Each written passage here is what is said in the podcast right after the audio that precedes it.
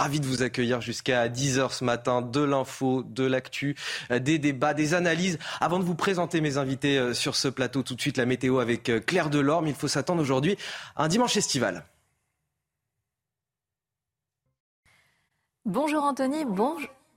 Bonjour à tous. Et donc, ce sera un, un très beau temps, en effet, en perspective pour ce dimanche. Donc, côté ciel, eh bien, regardez, les éclaircies vont dominer sur l'ensemble du pays, mais déjà, quand même, l'amorce d'une perturbation par la côte ouest, avec encore quelques entrées maritimes, principalement vers le Pays Basque. Le vent continue de se lever entre, entre, en niveau de la Méditerranée, Mistral et Tramontane, soixante kilomètres heure. Par contre, vous allez voir que dans l'après-midi, eh bien, très peu d'évolution. Ça a tendance à faire du surplace à cause du champ de haute pression qui reste assez élevé. Donc, dans l'après-midi, justement, ça va se traduire euh, par de l'évolution d'urne classique, là encore près des Pyrénées, vers les Alpes du Sud, mais aussi près de la montagne corse. Et puis toujours partout ailleurs, ce franc et généreux soleil pour ce dernier week-end de vacances. Pour les températures, eh bien, il, fait, il commence à faire frais d'ailleurs en direction du nord-ouest, avec dix degrés, pas plus du côté de Brest, quatorze degrés à Lille, seize degrés à Strasbourg, mais déjà tout de même encore vingt-trois degrés près de Nice. Et donc dans l'après-midi, eh bien, la chaleur commence à nouveau à investir à l'ensemble du pays et ça se traduit encore par plus de trente degrés en direction de la Méditerranée, vingt-cinq degrés pour Paris, vingt-quatre degrés là encore à Strasbourg, vingt-sept degrés à Lyon et jusqu'à trente à trente et un degrés en direction de la vallée de la Garonne. Il est sept heures, bienvenue encore dans votre matinale week-end. À la une de votre journal, la priorité de la rentrée sera bien régalienne. Gérald Darmanin, plus que jamais premier flic de France, s'affiche aujourd'hui en une du journal du dimanche. Il appelle à un changement radical pour imposer un serrage de vis aux délinquants. Le ministre de l'Intérieur qui dit aussi vouloir réduire l'immigration clandestine de façon drastique. Alors qu'il y a-t-il au- au-delà des mots et de la communication? Gérald Darmanin, on posera la question sur ce plateau. De la communication et surtout des actes en matière de lutte contre la délinquance. Il va en falloir beaucoup pour convaincre les Français puisqu'ils sont une large majorité, soixante-quinze pour cent à être mécontents du bilan d'Emmanuel Macron en la matière. Nous reviendrons sur cette étude publiée dans le J D D avec Marie Conan dans quelques minutes. Faut-il interdire les corridas? Le sujet revient à chaque été au moment des férias du sud-ouest de la France. Mais cette année, le député NUPES, Aymeric Caron, défenseur de la cause animale, veut déposer un projet de loi contre cette tradition presque bicentenaire. Notre reportage à Béziers, où les amateurs de tauromachie demandent simplement à ce qu'on les laisse tranquilles. J'ai le plaisir d'accueillir sur ce plateau Erwan Barrio. Bonjour Erwan Barrio. Vous êtes politologue, auteur du livre Le Président liquide. Dans quelques instants, on a William Thay qui est coincé dans les embouteillages, qui va nous rejoindre dans quelques minutes. Oui, les embouteillages en plein mois d'août, c'est possible, mais il arrive dans un instant. Vous ne l'avez certainement vu passer cet été. Vous en redemandez encore. Gérald Darmanin est à la une du journal du dimanche ce matin pour une interview fleuve. Changer la loi pour protéger les Français. On l'a vu partout, hein, Gérald Darmanin et Erwan Barrio. C'est euh, l'homme qui était partout cet été. C'était, il a été au front à la place du reste du gouvernement euh, qui, euh, lui, est allé en vacances. Et surtout Emmanuel Macron qui était au, au phare, euh, au, à Brégançon, de Brégançon, au fort de Brégançon, pardon. Donc voilà ce qu'il assure vouloir faire, euh, Gérald Darmanin, changer la loi pour protéger les Français. Nous devons être fermes face à une minorité d'emmerdeurs, je cite le ministre de l'Intérieur. On fait le point précis sur cette interview, c'est avec Clémence Barbier. La priorité de la rentrée sera bien régalienne pour Gérald Darmanin. Dans un entretien au journal du dimanche, le ministre de l'Intérieur annonce un renfort des effectifs de police sur le terrain. deux cents brigades de gendarmerie vont être créées en six ans parce que la délinquance augmente dans la ruralité. C'est un tournant majeur. onze nouvelles unités de force mobile devraient également voir le jour dans les grandes villes, comme à Montpellier, Lyon ou Lille. Nous l'avons expérimenté à Marseille avec deux unités sur place en permanence depuis un an. Les résultats sont impressionnants. Un point de deal visité toutes les six heures, des saisies et arrestations records. Gérald Darmanin assume le lien entre délinquance et immigration. Selon le ministère de l'Intérieur, à Lyon, trente-neuf pour cent des faits de délinquance ont été commis par des étrangers, quarante-huit pour cent à Paris. La situation s'aggrave à Marseille où le chiffre grimpe à cinquante-cinq pour cent. Il serait idiot de ne pas dire qu'il y a une part importante de la délinquance qui vient de personnes immigrées. Un étranger qui commet un acte de délinquance grave doit être expulsé très vite parce qu'il crache sur le sol qui l'accueille. Très actif cet été sur le front des incendies ou contre les rodéos sauvages, Gérald Darmanin se félicite de son activisme. Selon lui, les Français attendent du ministre de l'Intérieur qu'il dise les choses telles qu'elles sont. Alors Erwan Barrio, dans cette interview, Gérald Darmanin a rappelé déjà les objectifs fixés par Emmanuel Macron, doubler les effectifs sur le terrain d'ici deux mille trente, dix mille postes créés déjà depuis deux mille dix-sept, et puis encore deux cents brigades de gendarmerie qui vont être créées en, en milieu rural. Mais la question des effectifs, est-ce qu'elle est suffisante? Est-ce qu'il faut toujours mettre plus de bleu dans les rues ou faire aussi en sorte que les euh, sanctions pénales soient à la hauteur, soient appliquées correctement aussi. Oui, c'est pas qu'une question de quantité. Effectivement, c'est une question de qualité. Vous l'avez dit, Gérald Darmanin rappelle son bilan. Il rappelle qu'il n'est pas tributaire uniquement de l'échec qui a concerné l'imam Iqwisen, mais qu'il y a sept cents autres procédures du même type qui ont été prononcées sous son mandat et qui ont abouti. Non, je pense que son but aujourd'hui, c'est de saturer l'espace médiatique, vous l'avez dit. Ah bah ça, il a bien réussi. Cette... Euh, c'est ça, il est omniprésent. Reste à savoir maintenant s'il va être omnipotent. Pour l'instant, il nous démontre qu'il n'est pas omnipotent. Mais en tout cas, ce qui est sûr, c'est qu'il fait du Sarkozy deux mille sept, c'est-à-dire un événement par jour pour faire le vingt heures le soir. Premier flic de France, Premier c'est comme de... ça qu'on appelait euh, Nicolas Sarkozy, et c'est effectivement comme ça qu'on pourrait surnommer Gérald Darmanin. Aujourd'hui, il fait aussi un lien, et on vient de le voir dans ce sujet signé Clémence Barbier, entre euh, l'immigration et la délinquance. Il dit qu'il serait idiot de ne pas dire qu'il y a une part importante de la délinquance qui vient de personnes immigrées. quarante-huit pour cent des gens interpellés à Paris, cinquante-cinq pour cent à Marseille, trente-neuf pour cent à Lyon. En France, les étrangers représentent sept virgule quatre pour cent de la population et dix-neuf pour cent des actes de délinquance. Oui, on se souvient que Nicolas Sarkozy également s'était positionné sur ce sujet. Il est vrai qu'il y a un lien entre euh, délinquance et immigration, mais j'allais dire ce n'est pas nouveau. Euh, Monsieur Darmanin euh, découvre euh, finalement euh, l'eau tiède euh, en disant ça. Euh, après, les gens... Il, a, il aurait pu le découvrir depuis quelques années également. Il aurait pu le découvrir depuis quelques années. Et puis de toute façon, euh, je pense que tout le monde est d'accord aujourd'hui sur le diagnostic. Ce que les gens veulent, ce sont des actes. Vous l'avez dit, soixante-quinze pour cent des Français aujourd'hui sont mécontents du bilan de Gérald Darmanin.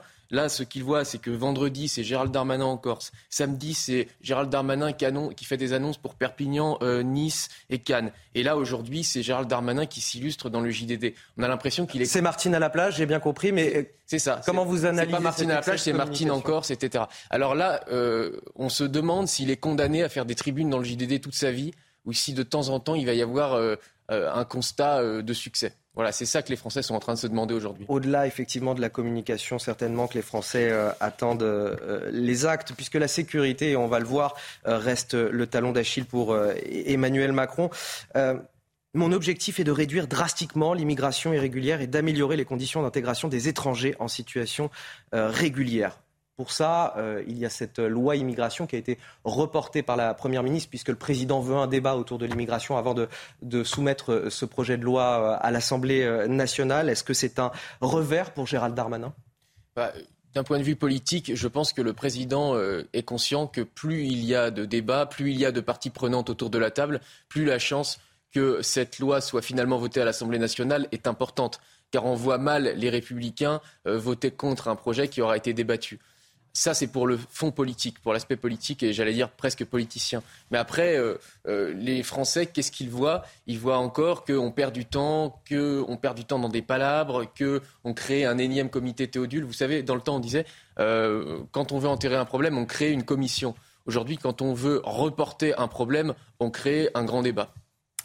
On va justement parler de ce que pensent les Français du bilan sécuritaire d'Emmanuel Macron.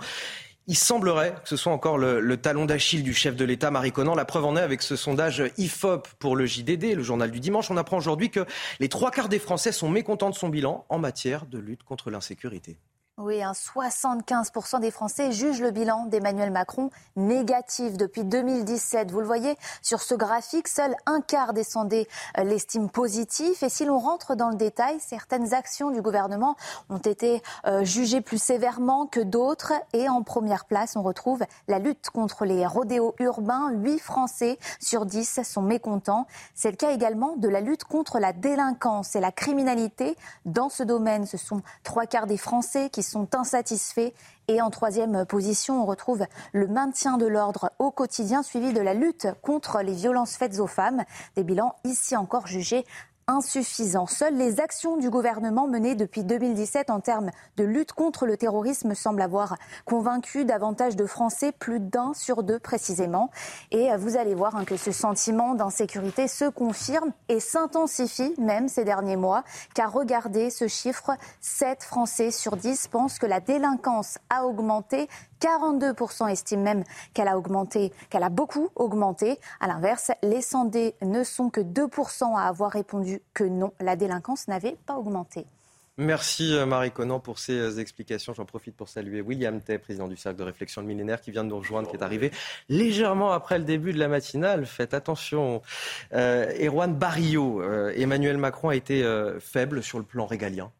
Alors faible, pas surtout, puisque vous voyez, les Français euh, ne sont pas ingrats et ils savent reconnaître quand il y a des actions qui sont menées par le gouvernement. Sur le terrorisme, par exemple, euh, cinquante et un pour cent des Français, vous venez de le dire, Euh, sont satisfaits du bilan du gouvernement en matière de lutte contre le terrorisme. Donc vous allez dire, c'est pas cent pour cent. Mais ça veut dire quand même que les Français savent reconnaître quand un effort a été fourni et quand les résultats sont là, surtout. Euh, si demain, il n'y a plus de rodéo urbain dans les rues, les Français seront satisfaits et ils verront qu'il n'y a plus de rodéo urbain. En fait, les Français ne croient que ce qu'ils voient. C'est un petit peu comme saint Thomas. Et donc, euh, ils ne croient pas les interviews de Gérald Darmanin. Euh, mais par contre, ils croient les, l'action et les résultats de Gérald Darmanin. Donc on attend de voir. William Tay, soixante-quinze pour cent des Français mécontents du bilan d'Emmanuel Macron en matière d'insécurité depuis deux mille dix-sept. Il n'y a, et là on vient de l'entendre de la part de Marie Conan, que la lutte contre le terrorisme qui convainc cinquante et un pour cent des, des Français, c'est une toute petite majorité. Mais pour le reste, rodéo urbain, délinquance et criminalité, ordre au quotidien, violences faites aux femmes, le bilan est très négatif. Le risque, Emmanuel Macron, c'est un sentiment de la part des Français de dépossession.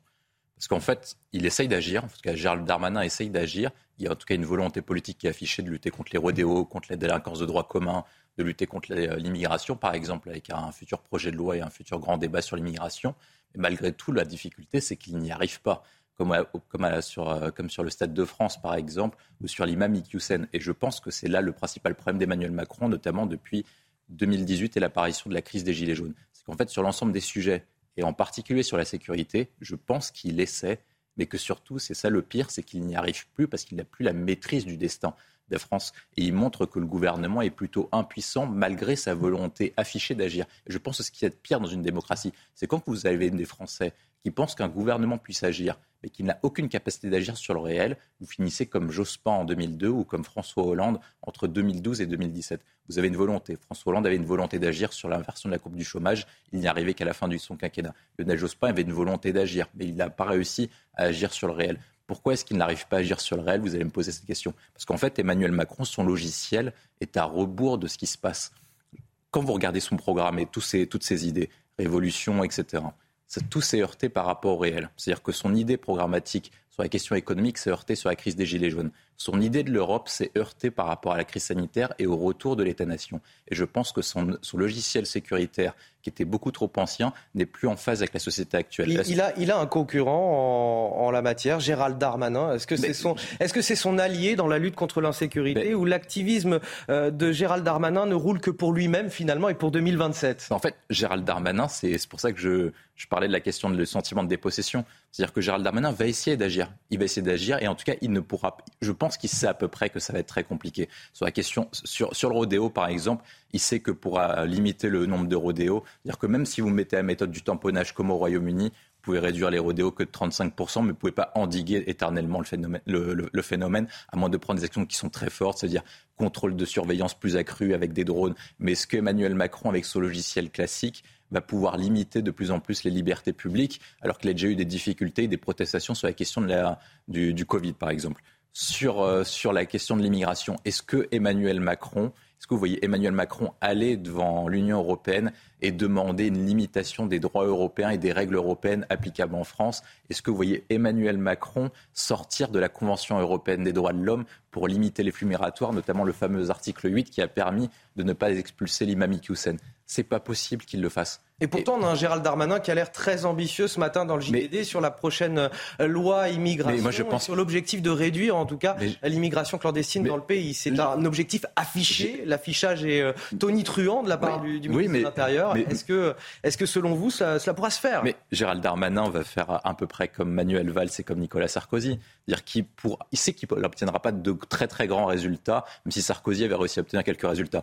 Il va dire du coup... J'ai tenté d'agir, le président de la République n'était pas en capacité d'agir, et donc du coup, ça me file un motif pour être candidat à l'élection présidentielle. Parce que comme il faut être, avoir le poste de numéro un pour agir concrètement sur les questions migratoires, sur les questions de sécurité publique, sur les questions de rodéo, le président de la République n'est pas en capacité d'agir. Donc moi, Gérald Darmanin, j'ai compris quelles étaient les limites du gouvernement. Soit je quitte l'aventure, comme Emmanuel Macron face à François Hollande, par exemple, et je lance ma propre aventure politique, ou soit ça me permet d'avoir une distinction, une différence par rapport à Emmanuel Macron. Erwan Barrio, un dernier mot sur cette question. Oui, un mot. Effectivement, il y a des calculs politiciens dans la tête de Gérald Darmanin, je pense que tout le monde l'a compris. C'est, c'est, en fait, il va essayer de trianguler, c'est très simple, entre la Macronie, L R et jusqu'à Marine Le Pen. Euh, Marine Le Pen, dont on se souvient qu'il la trouvait un peu molle, Laurent Wauquiez, à qui il va dire en deux mille vingt-sept, vous vous parlez mais vous n'avez pas agi, moi j'agis. Et la Macronie à qui il va dire, vous voyez, j'ai été un ministre fidèle, simplement j'ai pas pu agir, votez pour moi en deux mille vingt-sept et j'agirai davantage et j'aurai tous les leviers de contrôle comme vous venez de le dire. Allez, il est quasiment sept heures quinze sur CNews et c'est l'heure du rappel de l'actualité. C'est avec vous Marie Conan.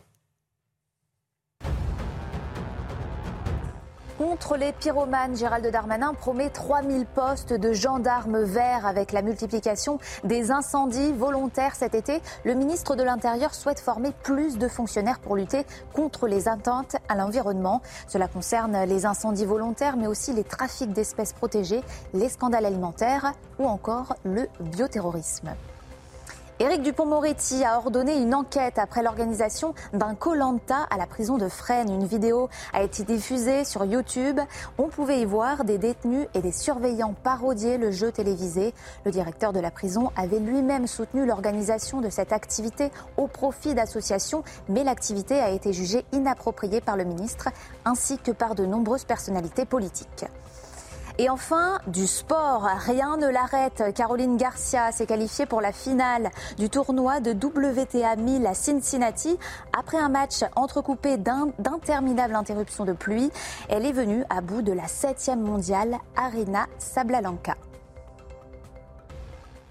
Allez, tenez un petit quiz. Est-ce que vous savez ce qui s'est passé le vingt et un août mille huit cent cinquante-trois pour la première fois en France ? mille huit cents, mille huit cent cinquante-trois. mille huit cent cinquante-trois. C'est en rapport avec Napoléon trois, non ? Ah, pas du tout. Non. Mais, euh, la, non, mais la question est difficile. Je vais vous donner la réponse. Il s'agissait de la première corrida en France, ah. à Bayonne, dans le sud-ouest. Évidemment, une tradition euh, du sud-ouest de la France. Et depuis toujours, euh, il y a une polémique autour de la cruauté de ces, ces spectacles. Aujourd'hui, c'est Aymeric Caron, député euh, NUPES de Paris, défenseur de la cause animale, qui va déposer une proposition de loi pour les faire interdire. Alors, c'est vrai que les Français euh, se préoccupent hein, globalement davantage de, de la condition euh, animale. Mais enfin, dans le sud-ouest, ces spectacles de tauromachie sont fermement défendus au nom de la tradition. Regardez ce reportage euh, à Béziers. Béziers, signé Jean-Luc Thomas, et puis on en discute juste après. Le quinze août, douze mille personnes assistent à la dernière corrida de la Feria deux mille vingt-deux. Grâce à un tarif préférentiel, les treize à vingt-cinq ans sont venus nombreux sur les gradins. Parmi ceux-ci, cette jeune femme de dix-neuf ans, elle s'engage et va créer un club taurin des jeunes. C'est une idée qui peut marcher et surtout, euh, nous priver de la corrida, ça serait nous priver de nos traditions. Et je pense qu'on est un pays assez libre pour pouvoir euh, faire euh, ce qu'on veut et regarder ce qu'on veut sans obliger les gens et laisser venir ceux qui veulent avec nous.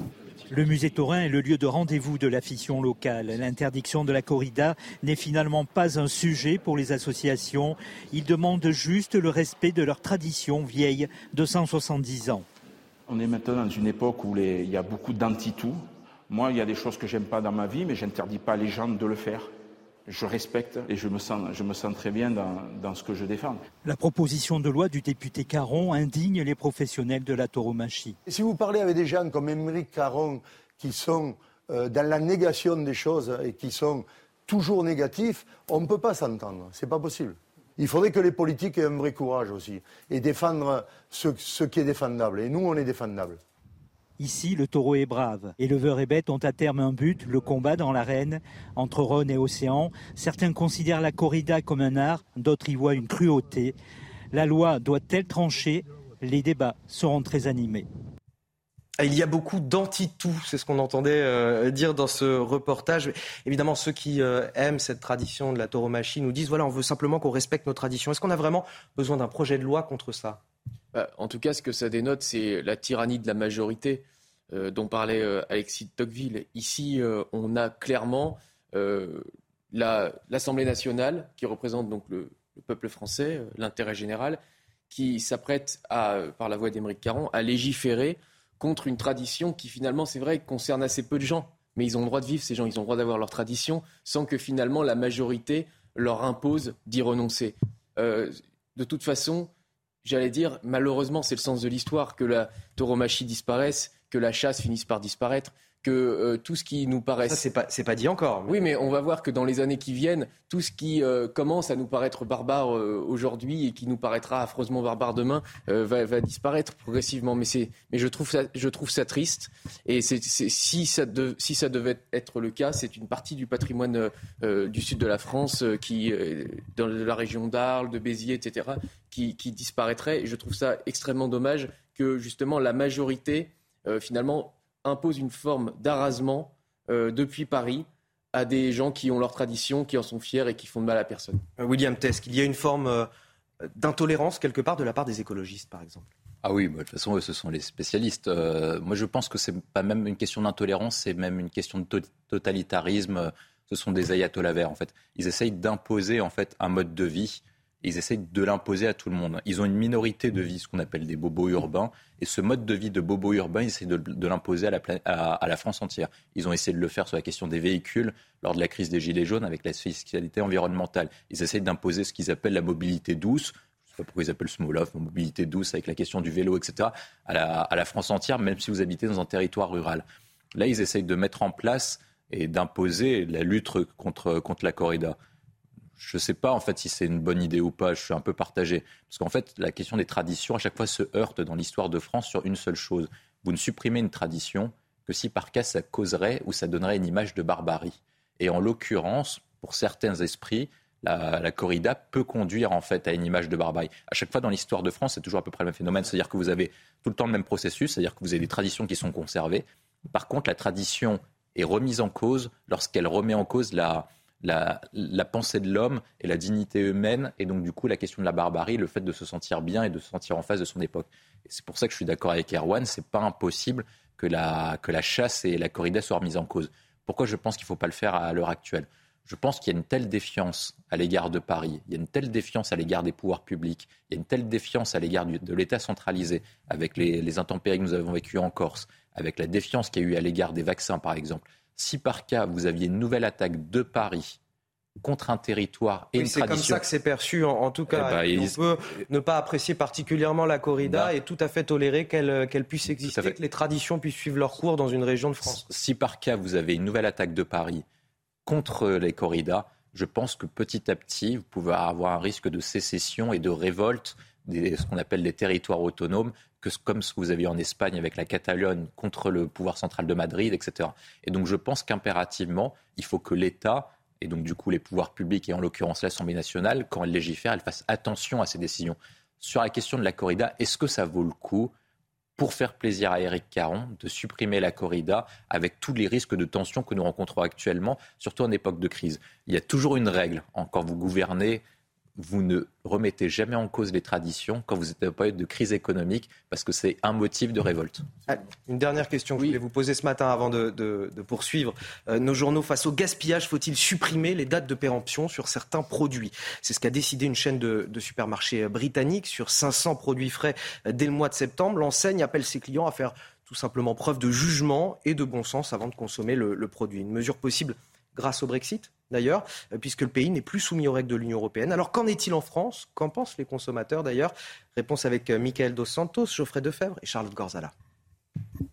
cent cinquante kilos par Français, c'est la quantité de nourriture consommable jetée chaque année. Des mauvais élèves, difficiles à trouver. On jette pas. On fait pas attention aux dates, on mange et on rachète. Je vais y aller manger avant, donc automatiquement, sauf si vraiment il y en a qui m'échappe, dans, si j'ai beaucoup dans le frigo, bah là ça va à la poubelle. On peut encore les garder une journée ou deux quand même. Et moi j'achète au fur et à mesure, hein, je ne stocke pas non plus. De temps en temps ça m'arrive d'en jeter quand euh, la date de péremption est passée. Pourtant le gaspillage alimentaire est une réalité. La faute parfois a deux mentions sur les produits difficiles à distinguer. À consommer jusqu'au signifie qu'un risque sanitaire existe au-delà de la date indiquée. À consommer de préférence avant informe, elle, d'une possible altération du goût et du visuel une fois la date passée. Certaines enseignes tentent de trouver des solutions. C'est le cas chez Auchan où les employés ont en main une application pour les aider à identifier les produits qui arrivent à leur date limite de consommation. Le dispositif Cochon a mis en place permet de rendre visible l'intégralité des produits qui arrivent en date courte avec des remises et donc faire en sorte qu'ils soient achetés. Et donc, ils sont bien mis en avant dans des zones anti-gaspi que vous trouvez quand vous allez faire vos courses chez Auchan avec des, effectivement des remises à moins trente pour cent. Donc, on a déployé ça à partir de début avril et aujourd'hui, on peut annoncer qu'il y a déjà huit millions de produits qui ont été sauvés des bennes et donc, effectivement, c'est un, c'est une ampleur inédite. Des efforts qui payent, mais qui pèsent essentiellement sur le domaine de la distribution et de la restauration collective. Depuis le premier janvier deux mille vingt et un, la loi Egalim exige qu'ils réduisent leur impact en matière de gaspillage alimentaire de cinquante pour cent d'ici deux mille vingt-cinq. Alors Erwan Barrio, est-ce qu'il faut supprimer ces dates de péremption et plus précisément cette mention à consommer de préférence avant, qui indique plutôt une possible altération du goût, de l'aspect visuel du produit ? euh, Je pense que c'est infiniment plus barbare de jeter cent cinquante kilos, euh, comme vous venez de le montrer, de déchets par an, dont beaucoup sont de la viande finalement, que de continuer à pratiquer la corrida, pour faire une transition avec le sujet précédent. Euh, puisque dans la corrida, euh, le, le taureau a une chance de s'en sortir. Il est libre et c'est un combat d'égal à égal entre le taureau et l'homme. Ici, les déchets, les, les déchets qui malheureusement sont jetés chaque année, euh, ce sont des animaux qui ont été abattus alors qu'ils n'avaient pas leur chance de s'en sortir, qui ont été dans des conditions souvent euh, terribles. Donc euh, je pense que nos écologistes devraient davantage prendre à bras-le-corps cette question Euh, des déchets, et en particulier des déchets animaux, plutôt que euh, la corrida. Et on enlève la mention ou pas ? Ah oui, oui, oui, je pense qu'il faut clairement enlever la mention, mais de manière générale, c'est, c'est symptomatique de la fin euh, de, de, de notre croissance. C'est-à-dire que quand on en vient à se demander s'il faut enlever la mention sur les emballages, et cetera, pour faire des économies, qui, qui en l'occurrence l'écologie à bon dos, c'est davantage des économies, c'est parce que nous sommes effectivement dans, arrivés dans une période de stagnation, voire de décroissance. William Thay, dernier mot. Non, je ne pense pas qu'il faille enlever la date parce que ça permet aux Français d'avoir des repères et de pouvoir se placer. Vous avez peur de vous intoxiquer, vous ? Ah bah, je pense que les Français, je pense que ça perturbera beaucoup de Français, oui. Bon, bah, écoutez, on va marquer une courte pause, on revient dans un instant pour un, un nouveau journal sur CNews à, à sept heures trente. On parlera cette fois de, de ce qui s'est passé dans la prison de Fresnes, euh, la prison de Fresnes où euh, s'est déroulé, se sont déroulés des, des jeux entre détenus, euh, surveillants pénitentiaires et, et, et jeunes des cités. Bientôt sept heures trente, ravi d'accueillir ceux qui nous rejoignent dans la matinale week-end. Je suis toujours sur ce plateau avec William Thay et Erwan Barrio pour décrypter l'actualité. À la une de votre journal de sept heures trente, une piste de karting, une course d'obstacles et même une piscine. Il ne s'agit pas des activités proposées aux enfants d'un centre aéré, mais aux prisonniers du centre pénitentiaire de Fresnes à l'occasion d'un événement spécial. Ces images qui font grand bruit, vous le voyez sur les réseaux sociaux, sont-elles une insulte aux victimes ? Que montrent-elles aussi de la sanction pénale dans notre pays ? Quel message est envoyé aux délinquants ? On en discute dès le début de ce journal. Le quoi qu'il en coûte semble loin d'être enterré pour le gouvernement. Nous sommes au pic de l'inflation. C'est maintenant qu'il faut aider le plus les Français. Voilà les mots de Bruno Le Maire ce matin, même si le ministre des Finances l'assure. On va tenir l'équilibre budgétaire.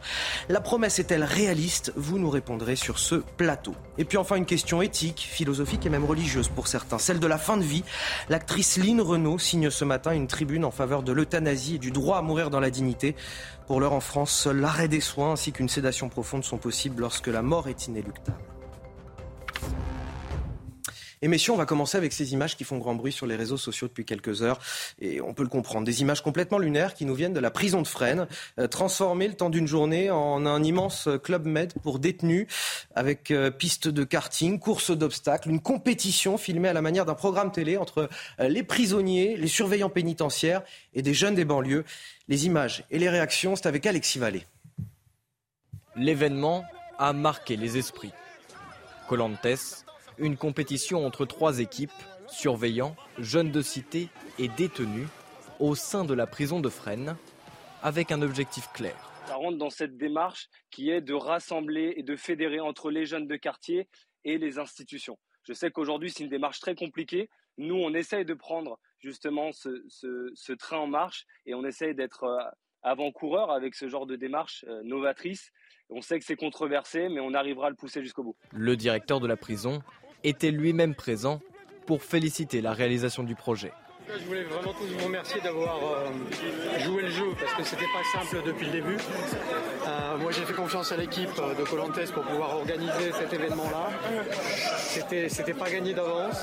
Vous avez, vous avez tous contribué avec euh, votre engagement pour les associations que vous représentez et là-dessus je veux vraiment vous féliciter. Et j'espère qu'on aura l'occasion, ici ou ailleurs, de faire de, de nouveau des expériences comme celle-là.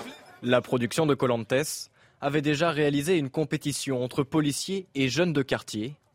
Mais lorsque cette vidéo à la prison de Fresnes est publiée sur les réseaux sociaux, elle fait polémique. Dupond-Moretti n'a rien réussi, sauf à être le ministre des prisonniers. Regardez le club Med de Fresnes, il ne manque que le baby-foot. Les victimes apprécieront. Nos prisons ne sont pas des colonies de vacances dans lesquelles détenus et gardiens tissent des liens d'amitié. Où est le respect pour les victimes et leurs familles qui voient ces délinquants s'amuser alors qu'ils purgent leur peine? Où est la peur de la sanction? Le garde des Sceaux, Éric Dupond-Moretti, a lui aussi critiqué ce projet. Après les images choquantes de la prison de Fresnes, j'ai immédiatement ordonné une enquête pour que toute la lumière soit faite. La lutte contre la récidive passe par la réinsertion, mais certainement pas par le karting.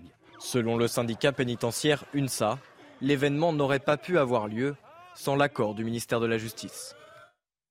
Alors effectivement, on pense aux, aux familles des, euh, des victimes, de ces personnes qu'on imagine en, en, en prison. Et elles découvrent ce matin qu'elles sont en fait au centre aéré. Je vais vous surprendre. Moi, je trouve que les deux choses les plus choquantes là-dedans, c'est la diffusion des images, effectivement, par euh, respect, enfin irrespect pour les victimes, et aussi pour des raisons de sécurité. Parce que euh, quelqu'un qui voudrait euh, faire un casse dans la prison de Fresnes, il regarde euh, cette euh, vidéo. Et je ne vais pas donner de mauvaises idées aux gens, mais en gros, il a pas mal de, d'informations. Et oui, surtout, cette vidéo, elle donne plein de mauvaises idées de toute façon. Voilà, pour, euh, sur plein de mauvaises idées. Donc ouais. Ça, c'est effectivement une... Je veux dire, filmer à l'intérieur d'une prison comme ça, de toute façon, c'est pas du tout indiqué. Et la deuxième chose, qui est sûrement la plus inquiétante, c'est que le ministre ne soit pas au courant de ce qu'il se passe dans ces prisons, alors même qu'il faut, en effet, la, la, l'aval du, du ministère de la Justice. Ça veut dire qu'en fait, c'est son administration qui dirige dans son dos et que lui, on ne sait pas vraiment à quoi il s'occupe. Et après, vous pensez qu'il joue l'indignation, la surprise, bah, je pense... qu'il ouvre une enquête? Est-ce qu'il était vraiment euh, pas au courant de, de ce qui s'est passé ou, ou c'est du bluff finalement euh, face à ces images, il était obligé de faire celui qui ne savait pas? Je pense qu'il ne s'attendait pas à euh, susciter autant d'indignation, premièrement. Et après, moi, mon intime conviction, j'en ai pas la preuve, c'est qu'il n'était pas au courant. Tout simplement, je pense qu'il est, il est pas dans les dossiers euh, autant qu'il devrait l'être. Et qu'il le bah, découvre avec euh, finalement. Vous savez quoi, on va, on va nous, écouter hein. Jean-Christophe Petit, qui est secrétaire euh, U F A P-UNSA Justice, qui nous euh, dit justement que ces choses-là euh, ne peuvent pas arriver par hasard dans, dans une prison, qu'il faut euh, l'autorisation du ministère et que nécessairement, Éric Dupond-Moretti, en tout cas ses services, devaient être au courant de ce qui se passait. Je vous propose de l'écouter. Du moment où on va, on va faire une activité qui se passe dans une prison, d'accord? Là, ça, c'est, ça a été Colantes. Est-ce qu'il faut que je rappelle les fois où il y a eu des films qui ont été tournés, mais pas uniquement à Fresnes. Donc forcément, il y a des autorisations qui sont validées. Et les validations se font au niveau ministériel. Donc là, venir, venir entendre le ministre dire « Oui, c'est un scandale euh, ». C'est un scandale, pourquoi? Parce que c'est bientôt la rentrée euh, parlementaire et compagnie, c'est pour ça. Et il veut se racheter une conscience. Alors que je pense que quatre-vingt-dix-neuf... Allez, sans notre maman à couper, que forcément, il était au courant en amont. Et donc je vous repose la question, euh, William Thay, euh, à vous, mais est-ce que euh, Éric Dupond-Moretti joue l'indignation, la surprise dans cette affaire? Bah, en fait, Éric Dupond-Moretti, il a le choix entre passer pour un coupable ou un idiot. Et il a choisi de préférer de passer pour un idiot. Il est impossible que le cabinet du ministre, que la direction du, de communication du ministre de la Justice ne soit pas au courant dans la mesure où, à chaque fois que vous voulez utiliser une image d'une prison pour un usage de film, pour des usages artistiques, et cetera, vous êtes obligé d'avoir l'accord en fait, du ministère. Et je pense que, à minima, c'est peut-être possible qu'effectivement, il n'a pas suivi le dossier lui-même et que c'est un de ses conseillers qui est suivi. Mais pourquoi est-ce que ce conseiller, vous allez me dire, pourquoi est-ce que ce conseiller ou pourquoi cette direction de communication a accepté en fait, euh, ce Colantes? Je pense parce que c'est à l'image de la doctrine, de la philosophie d'Éric Dupond-Moretti. Éric Dupond-Moretti a commencé, il a fait donner une interview il y a quelques semaines en disant qu'il était le ministre des détenus. Il a commencé son, son, son mandat de ministre de la Justice en faisant du baby-foot avec les prisonniers. Il a, il a commencé son mandat en libérant des tas de prisonniers à l'époque du Covid pour, par peur de, de la sécurité, de la santé des détenus. Et en fait, Éric Dupond-Moretti participe à ce que j'appelle l'inversion culturelle. On pense davantage à la sécurité des détenus que ce qui est, qu'à la sécurité des victimes. On a la même affaire sur le rodéo, on a la même affaire sur les refus d'obtempérer. À chaque fois, c'est toujours la même chose avec ce type de profil. C'est qu'Éric Dupond-Moretti... il participe à cette révolution culturelle qui fait en sorte qu'à chaque fois que vous avez une question de rodéo, il dira attention, sécurité des, au- des auteurs du rodéo alors, plutôt que sécurité des policiers. Revenons sur euh, les images de cette... Euh, alors là, on voit les images du, du karting euh, à Fresnes, mais y a, y a, pas seulement, il y a cette course d'obstacles, une piscine à un moment donné, oui. Voilà, on la voit euh, apparaître. Ça paraît complètement euh, lunaire comme image et on se rappelle de quelque chose que nous disent souvent euh, les forces de l'ordre que, que l'on peut interroger sur ce plateau, c'est que la sanction ne fait plus peur ah, aux délinquants. A... Et là, c'est terrible, parce que c'est finalement euh, la démonstration bah, que... que la prison, c'est pas si terrible, en fait. Ah, mais Éric Dupond-Moretti a tué tout le travail de Gérald Darmanin depuis un mois et demi, et tout le travail des syndicats de police et des forces de police et ceux qui proposent à la prison un effet de dissuasion. Imaginez, vous recevez ce type d'image et que vous êtes vous habitez dans des quartiers dits difficiles ou des territoires perdus de la République. Est-ce que la prison a encore un effet dissuasif pour ces personnes-là quand vous voyez ce type d'image? Je pense que ça a choqué des, des centaines de milliers de Français ou de millions de Français, parce que l'effet dissuasif de la prison est terminé. Les victimes vont se dire, mais au final, est-ce que la, le principe de la justice qui était, on m'a fait, on m'a causé du tort, on a causé du tort à la société, et que la personne va en prison pour purger sa peine, est-ce que quand on voyait ce type d'image, eh ben cette, ce principe-là est encore respecté en France? Et même, on est en situation de vacances actuellement. On prend cinquante pour cent des Français de classe moyenne et de classe populaire qui ne partent pas en vacances, qui n'ont jamais eu de loisirs, en raison de l'inflation, en raison de toutes les problématiques économiques. Et les enfants ne, ne, ne bénéficient pas de loisirs non plus. Et vous voyez avoir des détenus avoir plus de droits et plus de loisirs que la classe, française, que la classe moyenne et, et française quand, et, et quand que la classe populaire. Les organisateurs de cet événement parlent de, de réinsertion, euh, Erwan euh, Barrio, euh, enfin, la réinsertion, elle se fait par le travail, normalement pas par les loisirs. C'est pas... On doit travailler pour la communauté si on veut se, se réinsérer dans la société. On ne doit pas s'amuser avec euh, les surveillants pénitentiaires et, et, et des jeunes de banlieue.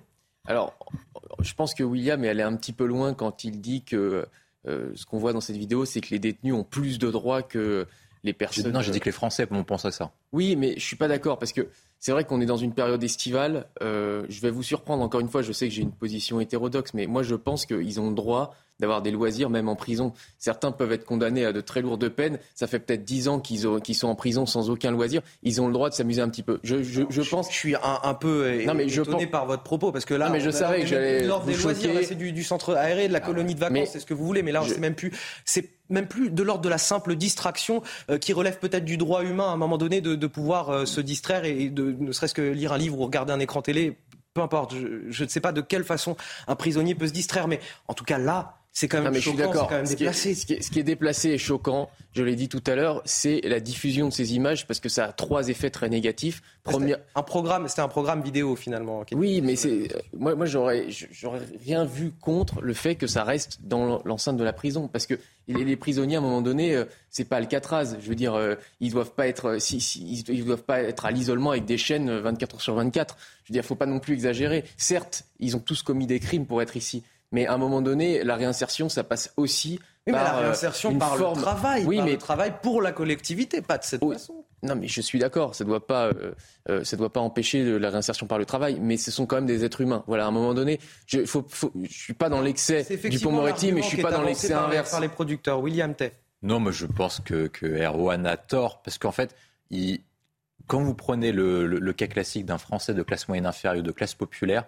les classes moyennes inférieures ne font pas de karting. Ils n'ont plus les moyens de faire du karting. Ils n'ont pas les moyens d'aller à la piscine. Oui, ce qui, au passage, c'est... est une activité qui coûte cher. Hein. Ah oui, non, mais ça coûte cher. Ça coûte un max. Et puis, je pense qu'ils se demandent la même chose. Comment on a pu faire entrer des kartings dans une prison? C'est impossible, c'est invraisemblable. Comment on a pu construire une piscine dans une prison alors qu'on demande dans le même temps aux Français de restreindre, mais la même chose de faire des restrictions d'eau?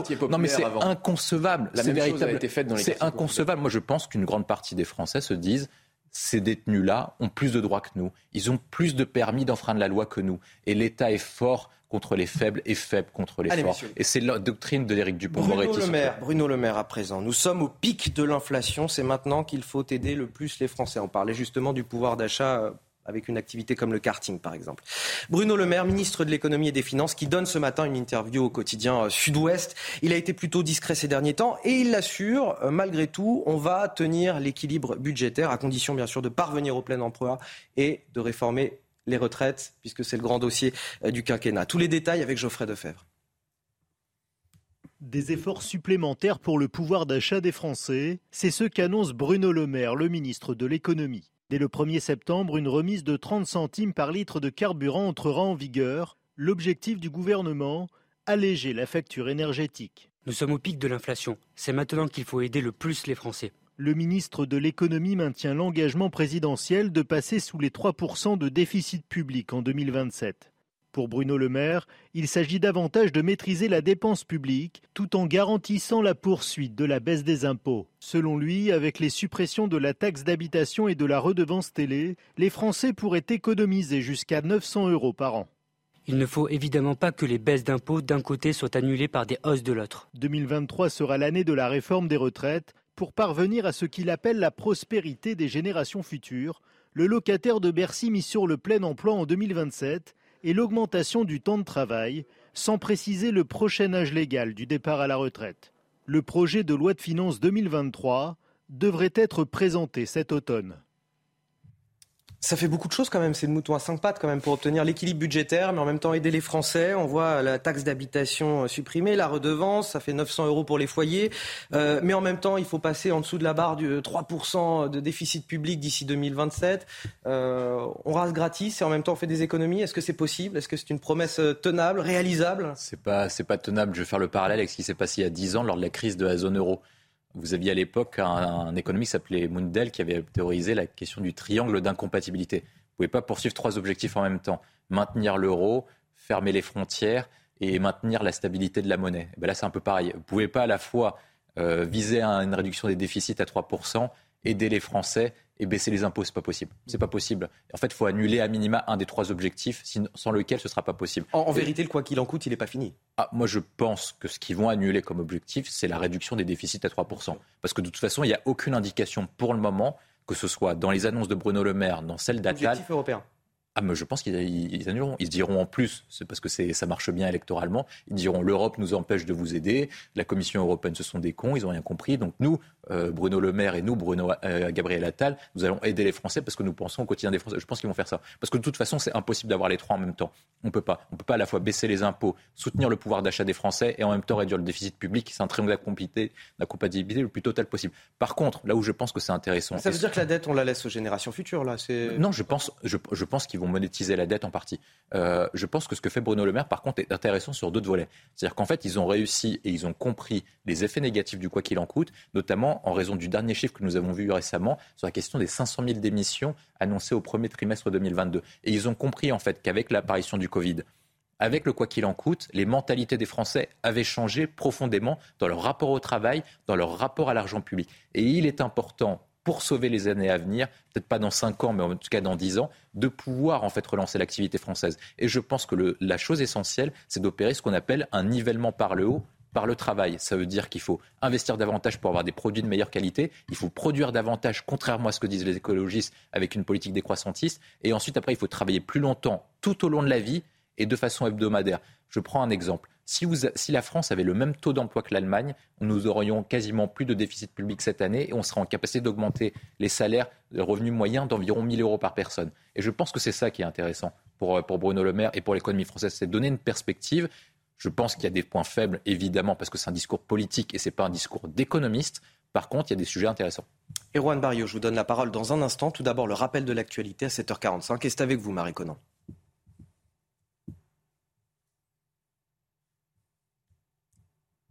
Alors, on a un petit souci technique, on va arriver dans un instant pour le rappel des titres avec Marie Conan. Peut-être un mot, Erwan Barrio, avant que l'on poursuive sur le rappel de l'actualité, sur euh, voilà ce que nous dit aujourd'hui Bruno Le Maire. On est au, au pic de l'inflation, c'est maintenant qu'il faut aider euh, le plus les Français. Et en même temps, en même temps, il assure qu'on est capable de tenir, qu'on sera capable de tenir à un moment donné un équilibre budgétaire. Alors déjà, il se trompe sur le constat que nous sommes au pic de l'inflation. Tous les économistes s'accordent à dire que le pic de l'inflation, nous ne l'avons pas encore passé et qu'il sera probablement euh, début de l'année prochaine. Mais sur le fond, euh, quand il dit qu'il faut travailler pour les générations futures et qu'il creuse encore la dette, puisque c'est la solution en effet qu'il va choisir, c'est de passer outre le, le seuil des trois pour cent, euh, en réalité, il travaille exactement contre les générations futures, surtout à l'heure où les taux d'intérêt vont augmenter en flèche. C'est-à-dire que nous allons nous endetter de plus en plus et nous allons rembourser notre dette de plus en plus cher. Et euh, la baisse des impôts, c'est quoi la baisse des impôts ? c'est, le, la, c'est une garantie de solvabilité de l'État français en moins. Puisqu'en fait, ce qui permet d'être solvable sur les marchés financiers, c'est de dire, voilà, l'État français a telle rentrée d'argent. Euh, chaque, je crois que c'est merc- chaque mercredi, euh, Bercy emprunte auprès des marchés financiers. Ils disent, nous avons tant de rentrées d'impôts par an. Là, ça sera tant de garanties en moins pour les marchés financiers. Donc en fait, nous, allons, nous avons un gros risque d'insolvabilité.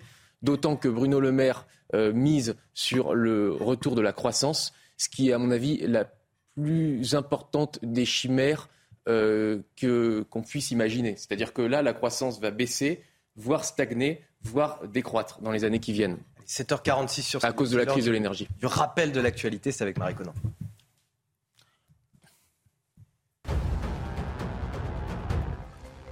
Ils entament un déplacement à Mayotte pendant trois jours. Gérald Darmanin et son ministre délégué aux Outre-mer, Jean-François Carenco, affichent une priorité, la lutte contre l'immigration clandestine sur l'île, venue principalement de l'archipel voisin des Comores. Pendant leur visite, ils découvriront, entre autres, les nouveaux moyens aériens et maritimes pour lutter contre cette immigration. Ils appellent à une refondation d'Europe Écologie Les Verts. Yannick Jadot et des centaines de cadres du parti ont signé une tribune dans le J D D en ce sens. Ils expliquent vouloir une formation plus ouverte sur les mouvements associatifs. L'ancien candidat vert à la présidentielle défend une liste écologiste autonome de la NUPES aux prochaines élections européennes. Et enfin, du football supérieur dans tous les domaines. Lens s'est facilement imposé hier soir au stade Louis deux contre Monaco, quatre un. Lors de cette troisième journée de Ligue un et avec sept points, l'équipe s'installe provisoirement en tête du classement. Monaco, quant à elle, a été réduite à dix.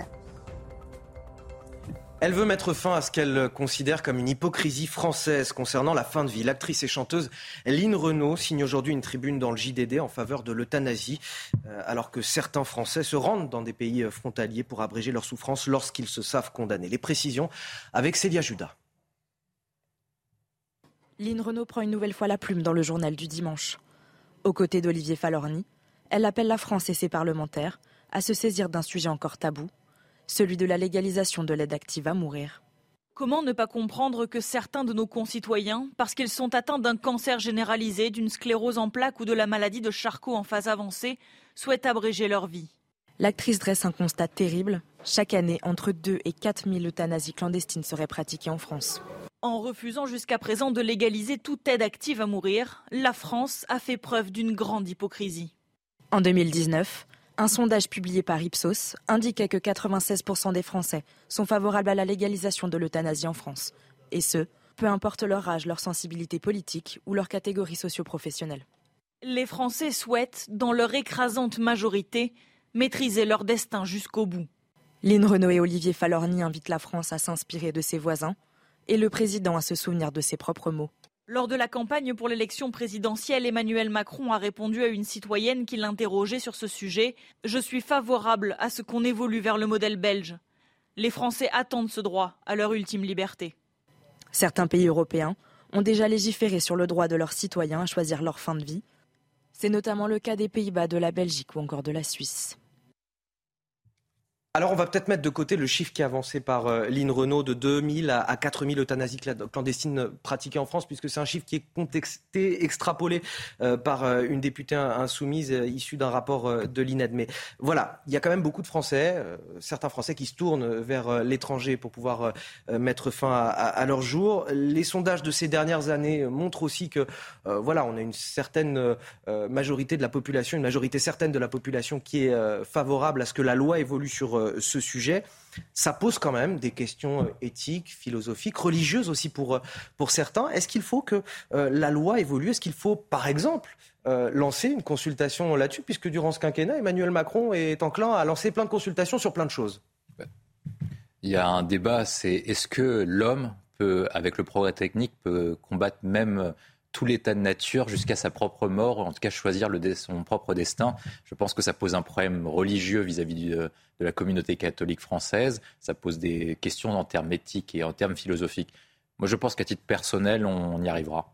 Je pense qu'on y arrivera. Après, maintenant, la question, c'est comment on le fait adopter. Est-ce qu'on accepte de cliver la société sur un sujet comme ça ? Sur une réponse comme ça, est-ce que c'est au Parlement de s'en emparer ou est-ce que c'est aux Français de s'en emparer ? Est-ce que ce sera une priorité à un moment donné ? Parce que ça aussi, c'est un serpent de mer et c'est quelque chose qui... C'est pas, c'est pas vraiment une priorité, mais Line Renaud a... C'est pour ça que je pense que le clivage est très important. Elle a mis la phrase qui... Euh, en fait, je parlais au début de l'émission de la question de la dépossession. Elle a donné une phrase qui était très intéressante. Jusqu'à la fin de leur vie, les Français veulent retrouver et garder, conserver la maîtrise de leur destin. Vous avez un tel sentiment de dépossession en France que les Français, en fait, savent que ce qui leur reste, c'est leur propre corps et leur propre destin à eux-mêmes, dans la mesure où leur destin collectif commence à s'évanouir. Je pense que sur cette question-là, il faudra passer par référendum. Il faudra passer par référendum en fait, pour battre la question du clivage et pas produire la même erreur que sur la question du mariage pour tous, auquel on est passé par la voie parlementaire. C'est un tel débat auquel on arrivera à cinquante cinquante ou à cinquante-cinq quarante-cinq. En fait, c'est que uniquement les Français qui devront trancher cette question-là, parce que c'est une question personnelle. Et je pense que chaque Français a un problème avec cette question-là, notamment parce que quand on parle de sa propre mort, c'est très compliqué. Moi, à titre personnel, je suis plutôt d'accord avec Line Renaud. J'aimerais pas mourir dans des conditions euh, comme elle a évoqué. Erwan Barrio, euh, qu'est-ce que vous en pensez aujourd'hui en France? euh, Bon, évidemment, pas d'acharnement thérapeutique. On arrête les soins lorsqu'ils sont déraisonnables. On propose une sédation euh, profonde lorsque la mort est inéluctable. Est-ce qu'il faut aller encore plus loin? La loi Leonetti est déjà, euh, va déjà très loin. C'est ce que vous venez de citer. C'est-à-dire, euh, on arrête la machine quand euh, la mort est inéluctable. Pas d'acharnement thérapeutique. C'est suffisant. Je veux dire, moi, j'ai envie de citer euh, le très, le, la très belle fable de Jean de La Fontaine, La mort et le bûcheron, qui termine comme ça. Le trépas vient tout guérir, mais ne bougeons d'où nous sommes, plutôt souffrir que mourir, c'est la devise des hommes. L'être humain s'est construit sur la résistance à la souffrance, sur le fait qu'il était dans un monde hostile, il a tenté de réussir sa vie, de construire des choses, et cetera, contre l'adversité. Et on a des gens qui sont issus de la grande bourgeoisie française qui vont dire aux Français que maintenant il faut qu'ils acceptent. Non, ah, si, si, c'est toujours la grande bourgeoisie qui est sur ces vrai. enjeux sociétaux. C'est Je pas vrai, c'est pas mais vrai. Les ça gens concerne... déjà, ils pensent à réussir leur ça vie concerne, et concerne... pas leur mort. Je ça, c'est, un... que... c'est quand on n'arrive pas à faire. À... Non, je pense, non, que, vous... Je je pense... pense que vous n'avez pas rencontré la mort récemment. Sur... Vous avez des personnes. Moi, je, moi, je viens d'un milieu populaire. Quand vous pensez des personnes du milieu populaire, il y a une question essentielle. C'est pour ça que je pense que c'est pas un clivage de mais classe, c'est... c'est un clivage religieux et philosophique.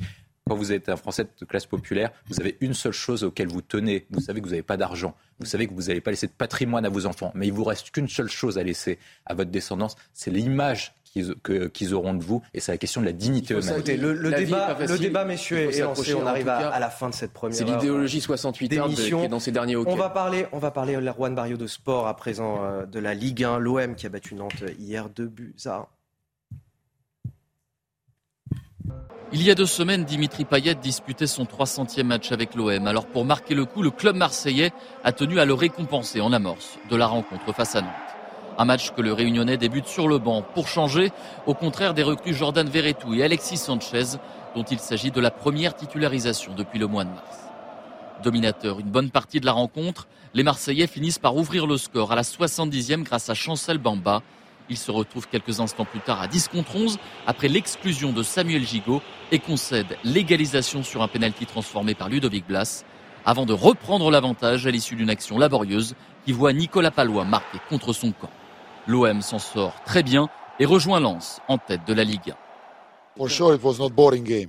Yes. For not boring, it was a lot of emotion. Uh, players give everything. Uh, we had one, I think. Very good first half. I think yeah. we should should should should we should score two three goals and yes.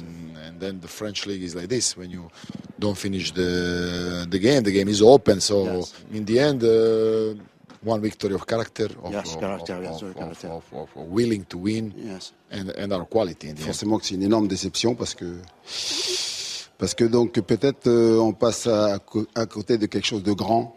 Il y avait la place pour. Euh, pour ouais, faire un grand un exploit quoi. Et puis surtout donc euh, on a bousculé cette équipe de Marseille, on fait le plus dur en revenant à un avec un carton rouge et puis euh, ben voilà donc euh, on prend des buts cons, voilà, excusez-moi du terme mais c'est ça. Et forcément qu'il y a de la, c'est plus que de la frustration, voilà, de la colère, le premier sentiment c'est ça hein, qui m'anime aujourd'hui. Dans quelques instants, la matinale week-end se poursuit avec de nouveaux invités. Merci à William Thay et Erwan Barrio d'avoir accepté mon invitation ce matin. On parlera de Gérald Darmanin, premier flic de France qui s'affiche dans le J D D au cas où vous ne l'auriez pas remarqué sur le, le terrain dans le courant du mois d'août. On en parle juste après la pub à huit heures. À tout de suite.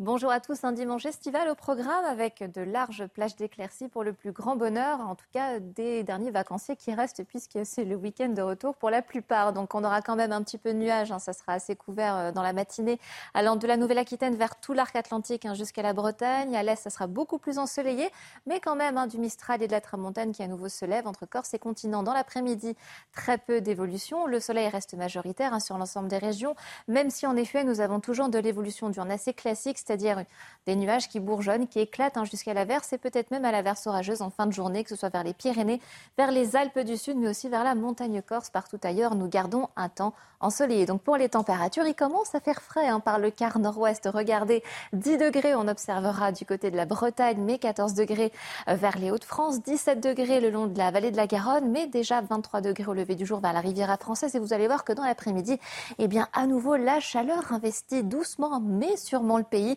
avec des pointes de plus de trente degrés, que ce soit en Méditerranée, mais aussi là encore vers la vallée de la Garonne. Plus on monte vers le, plus on monte vers le nord du pays et plus ce sera un petit peu plus tempéré. Ce sera le cas là encore à Brest avec vingt-deux degrés, vingt-quatre degrés à Lille, tout comme à Strasbourg, vingt-six degrés pour Dijon, vingt-cinq degrés à Besançon, tout comme en direction de Saint-Étienne. De l'info, de l'analyse, des débats, bienvenue dans la matinale week-end. Si vous nous rejoignez, il est huit heures tout pile. Mon équipe jusqu'à neuf heures, elle est composée d'Arthur de Vatrigan. Bonjour. Bonjour. Cofondateur du magazine L'Incorrect et Frédéric Durand, directeur de la revue L'Inspiration. Bonjour. Politique. Bonjour à vous également. La une de votre journal de huit heures. La priorité de la rentrée sera bien régalienne. Gérald Darmanin, plus que jamais premier flic de France, s'affiche aujourd'hui en une du journal du dimanche. Il appelle à un changement radical pour imposer un, un serrage de vis aux délinquants. Le ministre de l'Intérieur qui dit aussi vouloir réduire l'immigration clandestine de façon drastique. Qu'y a-t-il au-delà des mots et de la communication de Gérald Darmanin ? On posera la question sur ce plateau. De la communication, puis surtout des actes en matière de lutte contre la délinquance. Il va en falloir beaucoup pour convaincre les Français, puisqu'ils sont une large majorité, soixante-quinze pour cent, à être mécontents du bilan d'Emmanuel Macron en la matière. Nous reviendrons sur cette étude publiée aujourd'hui dans le journal du dimanche avec Marie Conan. Faut-il interdire les corridas ? Le sujet revient chaque été au moment des férias du sud-ouest de la France. Mais cette année, le député NUPES Aymeric Caron, défenseur de la cause animale, veut déposer un projet de loi contre cette tradition presque bicentenaire. Notre reportage à Béziers, où les amateurs de tauromachie demandent simplement à ce qu'on les laisse tranquilles. Si vous ne l'avez pas assez vu cet été, si vous en redemandez encore, Gérald Darmanin est aujourd'hui à la une du journal du dimanche pour une interview fleuve. Changer la loi pour protéger les Français. Voilà son leitmotiv. Voilà ce qu'il assure vouloir faire. Nous devons être fermes face à une minorité d'emmerdeurs. Je cite bien sûr le ministre de l'Intérieur. On fait le point précis sur cette interview. On en discute juste après. C'est avec Clémence Barbier. La priorité de la rentrée sera bien régalienne pour Gérald Darmanin. Dans un entretien au journal du dimanche, le ministre de l'Intérieur annonce un renfort des effectifs de police sur le terrain. deux cents brigades de gendarmerie vont être créées en six ans parce que la délinquance augmente dans la ruralité. C'est un tournant majeur. onze nouvelles unités de forces mobiles devraient également voir le jour dans les grandes villes, comme à Montpellier, Lyon ou Lille. Nous l'avons expérimenté à Marseille avec deux unités sur place en permanence depuis un an. Les résultats sont impressionnants. Un point de deal visité toutes les six heures, des saisies et arrestations records. Gérald Darmanin assume le lien entre délinquance et immigration. Selon le ministère de l'Intérieur, à Lyon, trente-neuf pour cent des faits de délinquance ont été commis par des étrangers, quarante-huit pour cent à Paris. La situation s'aggrave à Marseille où le chiffre grimpe à cinquante-cinq pour cent. Il serait idiot de ne pas dire qu'il y a une part importante de la délinquance qui vient de personnes immigrées. Un étranger qui commet un acte de délinquance grave doit être expulsé très vite parce qu'il crache sur le sol qui l'accueille. Très actif cet été sur le front des incendies ou contre les rodéos sauvages, Gérald Darmanin se félicite de son activisme. Selon lui, les Français attendent du ministre de l'Intérieur qu'il dise les choses telles qu'elles sont. Oh, presque rien de neuf sous le soleil, j'ai envie de dire, Arthur. Non, rien de nouveau, euh, sinon qu'il a quand même quelque chose, de, deux, trois choses à se faire pardonner. Rappelez-vous, il a quand même failli euh, redéclarer une guerre de cent ans avec des Anglais qui, pour une fois, n'avaient rien fait. Euh, donc là, cette fois, euh, Stade de France. Ah oui, bien sûr. Euh, et donc, euh, bon, les, matin, les... faut pas m'en vouloir. Et donc, euh, je veux dire, son, sa légitimité et euh, son sérieux a été sérieusement amochés. D'autant plus que, enfin, le gouvernement de Macron euh, et les ministres ont accepté qu'il n'y avait plus qu'un. Alors, l'insécurité n'était pas un sentiment mais une réalité. Donc là il donne des coups de menton comme on a l'habitude d'entendre. Sauf que le problème c'est que le dernier coup de menton qu'il a donné, rappelez-vous, c'était pour égorger, euh, égorger pour expulser le, le, le, celui qui rêve justement d'égorgement, l'imam de, de, de paix d'amour euh, Hassan Iqiyoussen. Et bah qu'est-ce qui s'est passé euh, Gérald Darmanin s'est fait gifler par un tribunal administratif. Alors, alors, donc alors, je précise que cet imam ne rêve pas d'égorgement, enfin, c'est pas, c'est pas euh, de tuer des gens. Non mais il a tenu des propos, voilà, on, on, on euh, sait tous sexistes. Au, au, pas que sexistes. racistes. Non, il a expliqué qu'il y avait mais... des collabos, qu'il leur... qu'il fallait les fusiller. Non, il était très clair sur ce qui... Voilà. Mais bon, en tout cas, Gérald Darmanin va annoncer en grande pompe son euh, expulsion et un tribunal administratif euh, l'a giflé, tout simplement. Donc, entre les coups de menton et la réalité, bah, il y a toujours une différence. Et on sait que Gérald Darmanin a été élevé à bonne école. On reconnaît la technique un peu de Sarkozy, euh, des intonations... Ça, on a vraiment euh... le premier flic de France. Exactement. Cas, Sauf que... Il s'affiche comme tel. Il s'affiche. Ben, on, a, on a vu avec Sarkozy... Alors, au-delà de la com, passé. Pas grand-chose. C'est ça que vous nous dites. Je, je, je... Alors, la nouveauté... Il y a une nouveauté, c'est qu'en effet, il fait un lien entre immigration et délinquance, qui avait euh, jusqu'à présent jamais été fait. Il le fait, euh, il l'assume, ça c'est la nouveauté. Mais euh, ensuite, derrière, c'est voilà, qu'est-ce qu'il a comme possibilité ? Parce que le ministre de l'Intérieur n'a pas, ne, ne peut pas tout faire tout seul. On sait qu'il y a des problèmes de justice, des, beaucoup de manque de moyens, euh, qu'on est dépendant de plein de règles juridiques, donc on ne peut pas faire tout ce qu'on veut, ça s'appelle l'état de droit. Euh, donc voilà, entre dire des choses et faire les choses, euh, il y a une, euh, il y a, il y a un fossé qui est assez grand et jusqu'à présent, Darmanin a plus parlé qu'agi. Frédéric Durand, qu'est-ce que vous retenez, vous, de cette euh, interview et, et surtout de cet euh, activisme de Gérald Darmanin tout ouais, au long de l'été qui ouais, s'achève voilà, par, cette, ouais. par cette interview euh... Il y a un proverbe chinois qui dit ouais. que parler ne fait pas cuire le riz. Euh, et c'est un petit peu ça, vous savez... C'est très parlant. Les, euh, tous les ministres de l'Intérieur qui se sont succédés avaient tous des discours très virils, vous pouvez le remarquer, ils se sont tous passés dans les cités en disant nous allons éradiquer tout ça, et cetera. Ça fait partie du euh, job. Ben, je sais pas si ça fait pas, je sais pas si ça sert euh, justement, euh, si ça sert justement la cause ou si ça la dessert à la fin, parce que justement il y a d'énormes déceptions. Lorsqu'on a un discours de cette nature, il faut que dans les faits ça se vérifie ensuite. Vous donniez un sondage tout à l'heure, on va sans doute l'aborder. soixante-quinze pour cent des Français ne sont pas. Écoutez, vous euh, me faites la, la transition. Voilà, euh, ne sont pas satisfaits des, des mesures. Donc il y a toujours une sorte de dichotomie, des, dichotomie pardon, d'écart entre le discours et les faits. Et il vaudrait mieux, me semble-t-il, avoir des discours un peu moins virils et euh, dans les fait être plus efficace. C'est ce qu'attendent les Français en tout cas. Ils n'attendent pas des discours, les Français aujourd'hui. Ils ont l'habitude. Alors, euh, depuis Sarkozy et bien d'autres, ils ont l'habitude, mais ils ne sont pas forcément satisfaits. Frédéric Durand, je vous coupe. Oui. On a, on a Marie Conan sur ce plateau qui va justement nous en parler de, de, de ce que pensent les Français. La sécurité qui reste donc le talon d'Achille d'Emmanuel Macron. Marie Conan, la preuve en est avec ce sondage I F O P pour le journal du dimanche. On apprend que les trois quarts des Français eh bien, sont mécontents de son bilan en matière de lutte contre l'insécurité. Oui, tout à fait. soixante-quinze pour cent des Français jugent le bilan d'Emmanuel Macron négatif depuis deux mille dix-sept. Vous le voyez sur ce graphique, seul un quart des sondés l'estiment positif. Et si l'on rentre dans le détail, certaines actions du gouvernement ont été jugées plus sévèrement que d'autres. Et en première place, on retrouve la lutte contre les rodéos urbains. huit Français sur dix sont mécontents. C'est le cas également de la lutte contre la délinquance et la criminalité. Dans ce domaine, ce sont trois quarts des Français Français qui sont insatisfaits. Euh, en troisième position, on retrouve le maintien de l'ordre au quotidien, suivi de la lutte contre les violences faites aux femmes. Des bilans ici encore jugés insuffisants. Seules les actions du gouvernement menées euh, depuis deux mille dix-sept en termes de lutte contre le terrorisme semblent avoir convaincu davantage de Français, plus d'un sur deux précisément. Et vous allez voir hein, que ce sentiment d'insécurité, il se confirme et s'intensifie même ces derniers mois, car regardez ce chiffre, sept Français sur dix pensent que la délinquance a augmenté, quarante-deux pour cent estiment même qu'elle a beaucoup augmenté. À l'inverse, les sondés ne sont que deux pour cent à avoir répondu euh, que non, elle n'était pas plus importante. Merci Marie Conan. C'est presque à croire que Gérald Darmanin avait le résultat de ce sondage euh, depuis le début du mois d'août, euh, manifestement. Lui qui s'est euh, rendu un petit peu partout sur le terrain, ça vous surprend, euh, Arthur de Vatrigan, le, ce sondage et les résultats surtout qu'il qui nous donne aujourd'hui ? Non, ça ne me surprend pas. Après, euh, dans les... ce qui est amusant, hein, amusant, ce qui est intéressant de lire, c'est les... ce qui rassure et ce qui ne rassure pas. Et euh, on voit évidemment que euh, là où il y a un manque de confiance, c'est sur les sujets qui sont abordés. On, parle... on a beaucoup parlé de rodéos, donc forcément, les, les rodéos sont... Euh, le... La lutte contre les, les rodéos urbain, c'est là où la vie négative est le plus élevée. Par contre, la lutte contre le terrorisme, c'est là où la vie négative est le moins élevée, parce qu'on en parle moins. C'est vrai qu'on en parle beaucoup moins. On en parle beaucoup moins, et que parfois même, malheureusement, un, un attentat terroriste se transforme parfois dans le traitement médiatique en fait divers. Donc on en parle aussi, voilà, on est comme, comme, comme si on était habitué à des personnes qui se faisaient égorger en criant à la Wakbar. Euh, donc évidemment, en fonction de l'actualité, vous allez avoir des chiffres qui vont baisser, qui vont augmenter. Mais en tout cas, globalement, évidemment que l'insécurité et le, le, la faiblesse de du quinquennat précédent d'Emmanuel Macron, tous les chiffres sont dans le rouge. Euh, Gérald Darmanin avait essayé de dresser, le, le, le, de se féliciter des chiffres du cambriolage qui avait baissé pendant le Covid. Ça n'a pas tenu longtemps, évidemment. Tous les chiffres sont dans le rouge. Euh, et plus dramatique encore, et c'est peut-être là où il va falloir euh, faire quelque chose, dans ce sentiment euh, d'insécurité, en tout cas de se sentir pas en sécurité sur le territoire français, c'est le rapport à l'autorité. On avait vu, rappelez-vous, les chiffres que le Figaro est sorti il y a deux jours sur, le, vous savez, cette fameuse phrase « refus d'obtempérer », cette expression « refus d'obtempérer », on a, euh, en deux mille vingt et un, refus d'obtempérer toutes les trente minutes, soit vingt-six mille.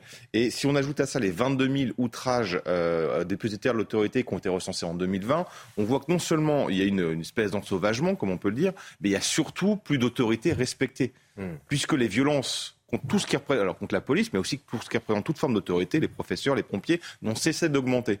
Donc forcément, l'insécurité euh, ne peut être que grandissante avec ce sentiment d'impunité et le traitement que bah, les Français le voient tous les jours, hein, au quotidien. Frédéric Durand, un dernier mot là-dessus.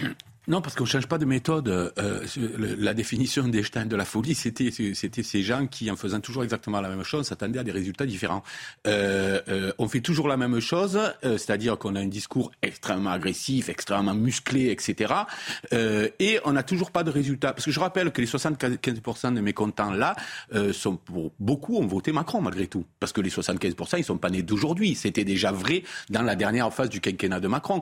Donc ils ont malgré tout euh, revoté pour lui, euh, sans doute en, en, en espérant mieux. Non, moi ce que je crois, c'est que, c'est, je, on, je le redis, mais cet écart entre le discours et finalement les actes, euh, c'est ce qu'il y a de plus terrible pour les Français qui attendent des réponses, euh, des réponses réelles à leur quotidien, et notamment dans les quartiers populaires où la souffrance est extrême par rapport à la délinquance. Parce qu'on demande le sentiment, moi ça me fait toujours rire ce genre de sondage, on demande le sentiment euh, par rapport à la délinquance. Il n'y a pas de problème de sentiment, c'est qu'elle a, elle a augmenté de douze pour cent, c'est les chiffres oui. du ministère eux-mêmes, donc au-delà du sentiment qu'on peut avoir, il y a une progression réelle de la délinquance en France. Allez, on va parler de la rentrée scolaire, la rentrée scolaire qui fait polémique à l'école normale supérieure de, de Paris. Les associations d'élèves de l'E N S envisagent très sérieusement d'instaurer des couloirs non mixtes dans ces internats, des couloirs interdits aux hommes, c'est ce que nous rapporte le Figaro.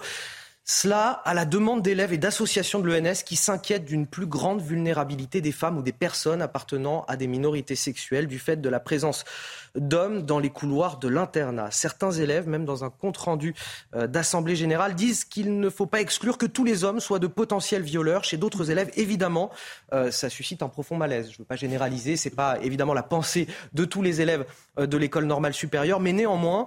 Euh, ça suscite, cette idée de couloir non mixte, l'adhésion de nombreux élèves. C'est quand même désolant d'en arriver là, Arthur de Vatrigan.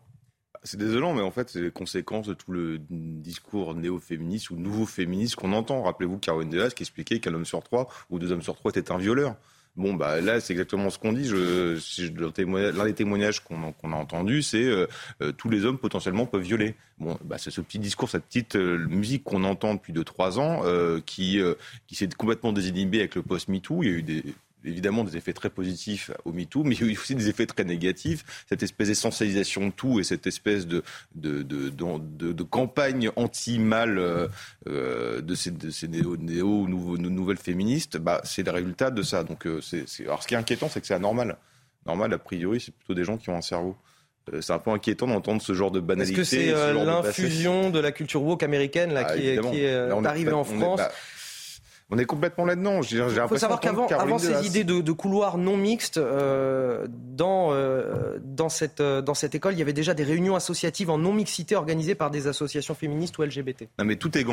Tout, euh, les, les, les, les assos, les assos qui, pro, qui font la promotion de l'idéologie woke essaient de gangréner évidemment toutes les écoles, les universités. C'est, c'est pas nouveau. Euh, le ce problème, c'est qu'on arrive à des actes comme ça. Quoi. Non mais ce qui est surprenant, c'est que si on regarde... Les, les, c'est, justement, il y a une sorte... On nous dit que finalement, la, la La différence de genre entre hommes et femmes n'existe pas, que, c'est, que ce sont que des différences culturelles, et cetera, et cetera.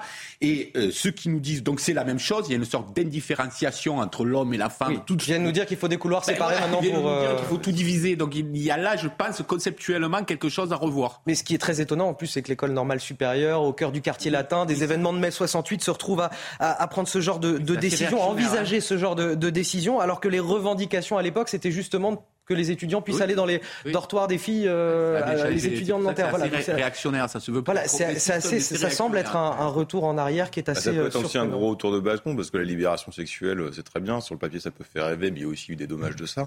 Mais là, on est quand même dans l'extrême inverse, et évidemment, c'est toute la culture woke qui débarque, avec l'essentialisation euh, de, d'une indifférenciation qu'on nie pour autant, c'est ce que vous dites, c'est complètement absurde.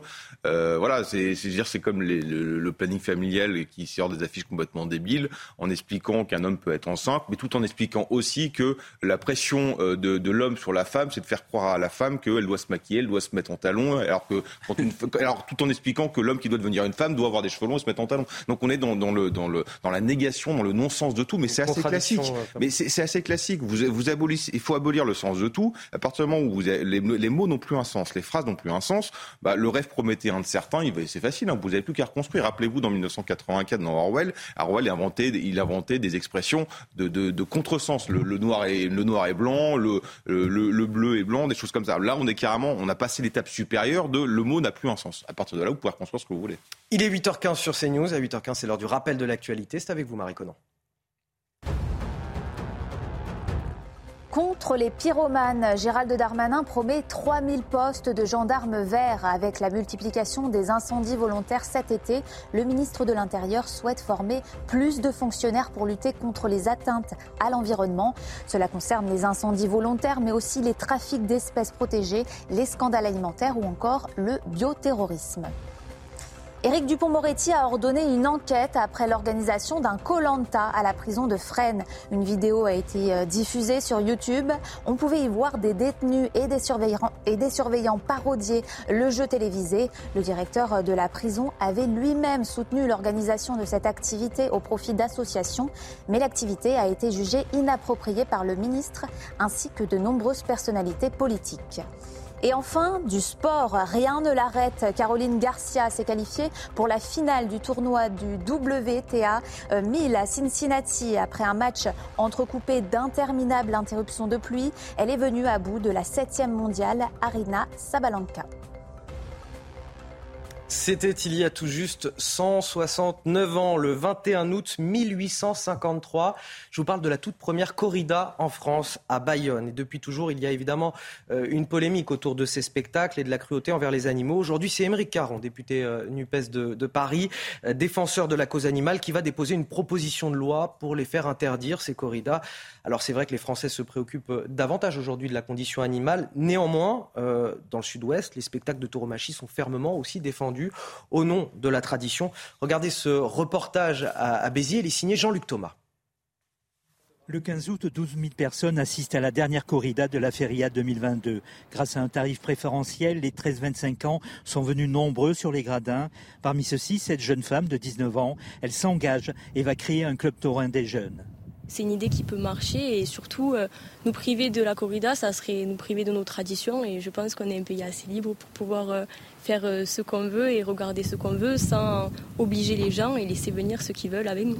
Le musée taurin est le lieu de rendez-vous de l'afition locale. L'interdiction de la corrida n'est finalement pas un sujet pour les associations. Ils demandent juste le respect de leur tradition vieille de cent soixante-dix ans. On est maintenant dans une époque où les... il y a beaucoup d'anti-tout. Moi, il y a des choses que j'aime pas dans ma vie, mais j'interdis pas les gens de le faire. Je respecte et je me sens, je me sens très bien dans, dans ce que je défends. La proposition de loi du député Caron indigne les professionnels de la tauromachie. Et si vous parlez avec des gens comme Aymeric Caron, qui sont euh, dans la négation des choses et qui sont toujours négatifs, on ne peut pas s'entendre. C'est pas possible. Il faudrait que les politiques aient un vrai courage aussi et défendre ce, ce qui est défendable. Et nous, on est défendable. Ici, le taureau est brave. Éleveurs et bêtes ont à terme un but, le combat dans l'arène. Entre Rhône et Océan, certains considèrent la corrida comme un art, d'autres y voient une cruauté. La loi doit-elle trancher ? Les débats seront très animés. Bon, on l'entend dans ce reportage, hein, ce qu'ils veulent tout simplement c'est qu'on les laisse tranquilles. On entendait cet homme dire euh, il y a beaucoup d'anti-tout, euh, il y a des choses que je n'aime pas, mais euh, je ne veux pas forcément les interdire euh, à chaque fois. Est-ce qu'il faut qu'on les laisse tranquilles, les amateurs de corrida ? C'est pas parce qu'il y a des traditions centenaires et millénaires que euh, la tradition, et il faut garder une tradition. La, la question qu'il faut se poser c'est est-ce que cette tradition, est-ce qu'elle est, est-ce qu'elle est morale tout simplement ? Il y a des très mauvaises traditions et qui ont été supprimées, et heureusement qu'elles ont été supprimées. Sur la tauromachie, on est sur quelque chose de très particulier. Alors après, la proposition d'Aymeric Caron, quand on sait qu'il veut sauver les moustiques, forcément, quand on part de très loin là. Euh, il y a une tradition, évidemment, et c'est un art qui est euh, très incompris parce que qui peut être choquant. Euh, sauf que la question qu'on peut se poser, c'est pourquoi des Cocteau, pourquoi des Manet, pourquoi des Monterland, pourquoi des Hemingway, pourquoi des Picasso ont été inspirés par ça, ont développé leur art, leur écrit, leur dessin, leur peinture. Je veux dire, c'est pas parce que c'est simplement une torture et une cruauté, euh, ça serait un peu limité, ou parce que je pense pas que ces gens-là, ces artistes-là, soient tous des psychopathes attirés par le sang et la torture animale. Donc il y a un, peut-être un débat à avoir autour de ça, mais un débat qui doit être serein, qui doit être honnête. Euh, et encore une fois, comme dans tout le débat avec les antispécistes, le problème c'est qu'est-ce que vous faites des taureaux ? Un taureau de corrida, c'est un taureau bravo, c'est pas un taureau quelconque, c'est un taureau de combat. À partir du moment où vous n'avez plus de corrida, les taureaux de combat vont disparaître. Personne ne va élever des taureaux de combat, par exemple. Est-ce que c'est un débat qu'on peut avoir depuis euh, Paris, par exemple ? Parce qu'on n'est pas concerné par la corrida, il ah, n'y a pas d'arène à Paris. Il n'y a pas d'arène euh, voilà. à Paris, mais... Est-ce que ce n'est pas un, un débat qu'on doit laisser aux régions qui sont concernées par la, la tauromachie en premier lieu, déjà ? Tout le monde peut débattre du sujet, je ne vois pas pourquoi simplement la, la, la région qui, euh, qui a cette tradition devrait avoir son mot à dire. Mais peut-être parce que les habitants de ces régions sont majoritairement contre, admettons, imaginons, je ne oui, sais Paris, pas ce qu'il en savez, est. Hein, je... euh, pour être tout à fait honnête, moi j'ai été élevé dans cette tradition voilà. taurine, j'ai été, voilà, on m'a amené quand j'étais petit dans les tauromachie, c'est comme ça que j'ai découvert cette ère-là. Et euh, dans les arènes de tauromachie, notamment à Paris, euh, à Paris en France, Bayonne, Dax, il y a beaucoup de Parisiens. Beaucoup de personnalités. Et depuis deux trois ans, ces, ces personnalités se cachent. Avant, se, se mettaient, vous savez, dans le Caillaron, qui est euh, dans, le, dans les places un peu privilégiées, en, en, tout en, en bas de l'arène. Vous aviez des politiques, vous aviez des journalistes, vous aviez des artistes. Donc beaucoup de Parisiens qui venaient. Et depuis deux trois ans, ces Parisiens se taisent un peu parce qu'on sait très bien qu'au niveau de l'image, ça ne marche pas. Donc c'est pas qu'un débat province-Paris, quoi. Là, on est sur un débat. Dans ces cas-là, si on parle des bobos antispécistes, oui, ça va devenir compliqué. Mais c'est, c'est, c'est, je, je pense qu'il y a une. Oui, c'est un Aymeric Caron qui... est député de Paris. Hein. Oui, ouais, député de Paris, bien sûr. Mais je veux dire, encore une fois, Aymeric Caron est antispéciste. C'est-à-dire, on est sur quelque chose qui va très très loin. Lui, il faudrait tout interdire. Il faudrait interdire les anti, les, les sprays anti-moustiques parce que ça tue les moustiques. Vous voyez le niveau de débat. Euh, mais y, y, c'est, c'est, c'est, c'est, en tout cas, c'est un, c'est, c'est un art et un spectacle qui est incompris. Et qui mériterait peut-être une explication en dehors de l'émotion que ça suscite. Parce qu'en effet, on joue sur les images, et quand vous voyez un taureau ensangloté qui souffre, personne ne veut voir ça. Mais la corrida n'est pas ça. Frédéric Durand, on les laisse tranquilles, les amateurs de tauromachie ou pas ? Alors, c'est très difficile. Moi, j'avoue que sur beaucoup de choses, j'ai un avis assez tranché. Là, j'ai, j'ai plus de, de difficultés. Ce qui est certain, c'est que c'est le spectacle de la mort, la corrida. Parce que les, les corridas portugaises sans mise à mort attirent beaucoup moins euh, et font beaucoup moins de fêtes euh, polémique. Donc, lorsque vous parliez de tous ces grands artistes, et c'est vrai, Picasso a fait de, de merveilleuses, de, de merveilleuses peintures sur la corrida, et cetera, ont été inspirés parce que je pense qu'il y a là aussi le lieu d'une sorte de catharsis collective à un moment donné parce qu'on assiste au spectacle de la mort. Moi, j'ai parlé avec beaucoup de gens, notamment dans le Sud, dont certains étaient pour attachés, passionnés, et avec lesquels il est aussi assez difficile de discuter parce que, le, parce que c'est un discours de passion, et d'autres euh, qui étaient aussi dans le Sud, donc, puisque vous parlez aussi des questions territoriales et géographique quant au droit ou non de se prononcer, qui était contre. Donc ça divise aussi, euh, évidemment, euh, dans les lieux mêmes où se, où se déroulent les corridas. Cependant, on sait que ça revient, c'est ce qu'on appelle dans la presse marronnier, c'est-à-dire ça revient régulièrement. Mais chaque été, ça au revient, moment des férias, chaque, forcément. C'est chaque euh... été. Maintenant, c'est vrai aussi que le rapport... Là, il là, y a un, y a, voilà, y a non, un député rapport, qui veut... Le, le rapport des, aux, aux animaux et, et aux vivants en général est en train de changer. Vous savez que euh, l'esprit des Lumières, au départ, était totalement anthropocentré. Aujourd'hui, il y a des gens qui disent qu'il faut de nouvelles lumières qui prennent en compte le vivant tout entier parce que nous ne sommes pas les seuls habitants de cette planète. Nous cohabitons, nous sommes en cohabitation sur cette planète. Donc, la vie de, des animaux, des végétaux, et cetera devient de plus en plus importante aux yeux de beaucoup et notamment d'une partie de la jeunesse. Ensuite, les choses suivront leur cours, je dirais. Peut-être que dans cinquante ans, cent ans, il y aura de moins en moins de passionnés ou de plus en plus, qu'en sais-je, mais euh, il y a aussi la vie qui fera son œuvre. Allez, pour finir ce journal, je vous emmène euh, au Groenland cette fois, pour euh, finir sur des images un petit peu plus douces, plus belles. Non, non, les images sont très belles, vous allez voir. Mais mieux vaut profiter des images, car là-bas, le tourisme et le réchauffement climatique ne font pas bon ménage. Des facteurs qui bouleversent justement l'écosystème et, du territoire, et puis le quotidien aussi, surtout des, des habitants qui, qui voient arriver les, les touristes en masse. Les images sont commentées par Maxime Lavandier.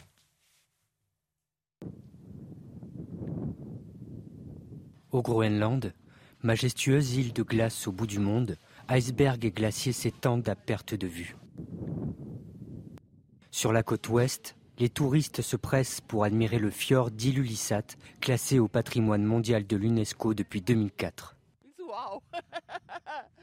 C'est tout simplement waouh. J'adore vraiment la glace. Et puis c'est tellement calme. Il n'y a pas de bruit. C'est incroyable.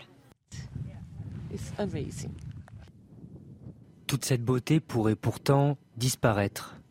Si la région est aux premières loges du réchauffement climatique, elle attire de plus en plus de touristes curieux de voir ce monde de glace en péril. L'année dernière, ils étaient cinquante mille, obligeant la ville à poser des limites.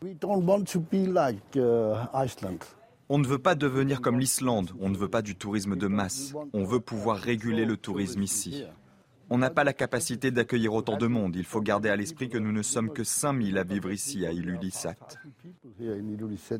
Depuis les années quatre-vingt, la température augmente sur l'île d'un virgule cinq degré chaque décennie. Selon les scientifiques, une fonte de la calotte glaciaire qui recouvre le Groenland provoquerait à terme une hausse du niveau de la mer de plus de sept mètres.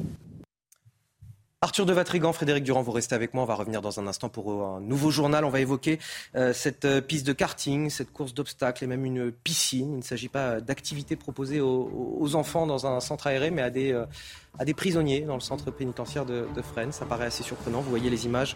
On vous les explique à l'antenne et on verra si ça suscite aussi sur, sur le plateau votre indignation. À tout de suite.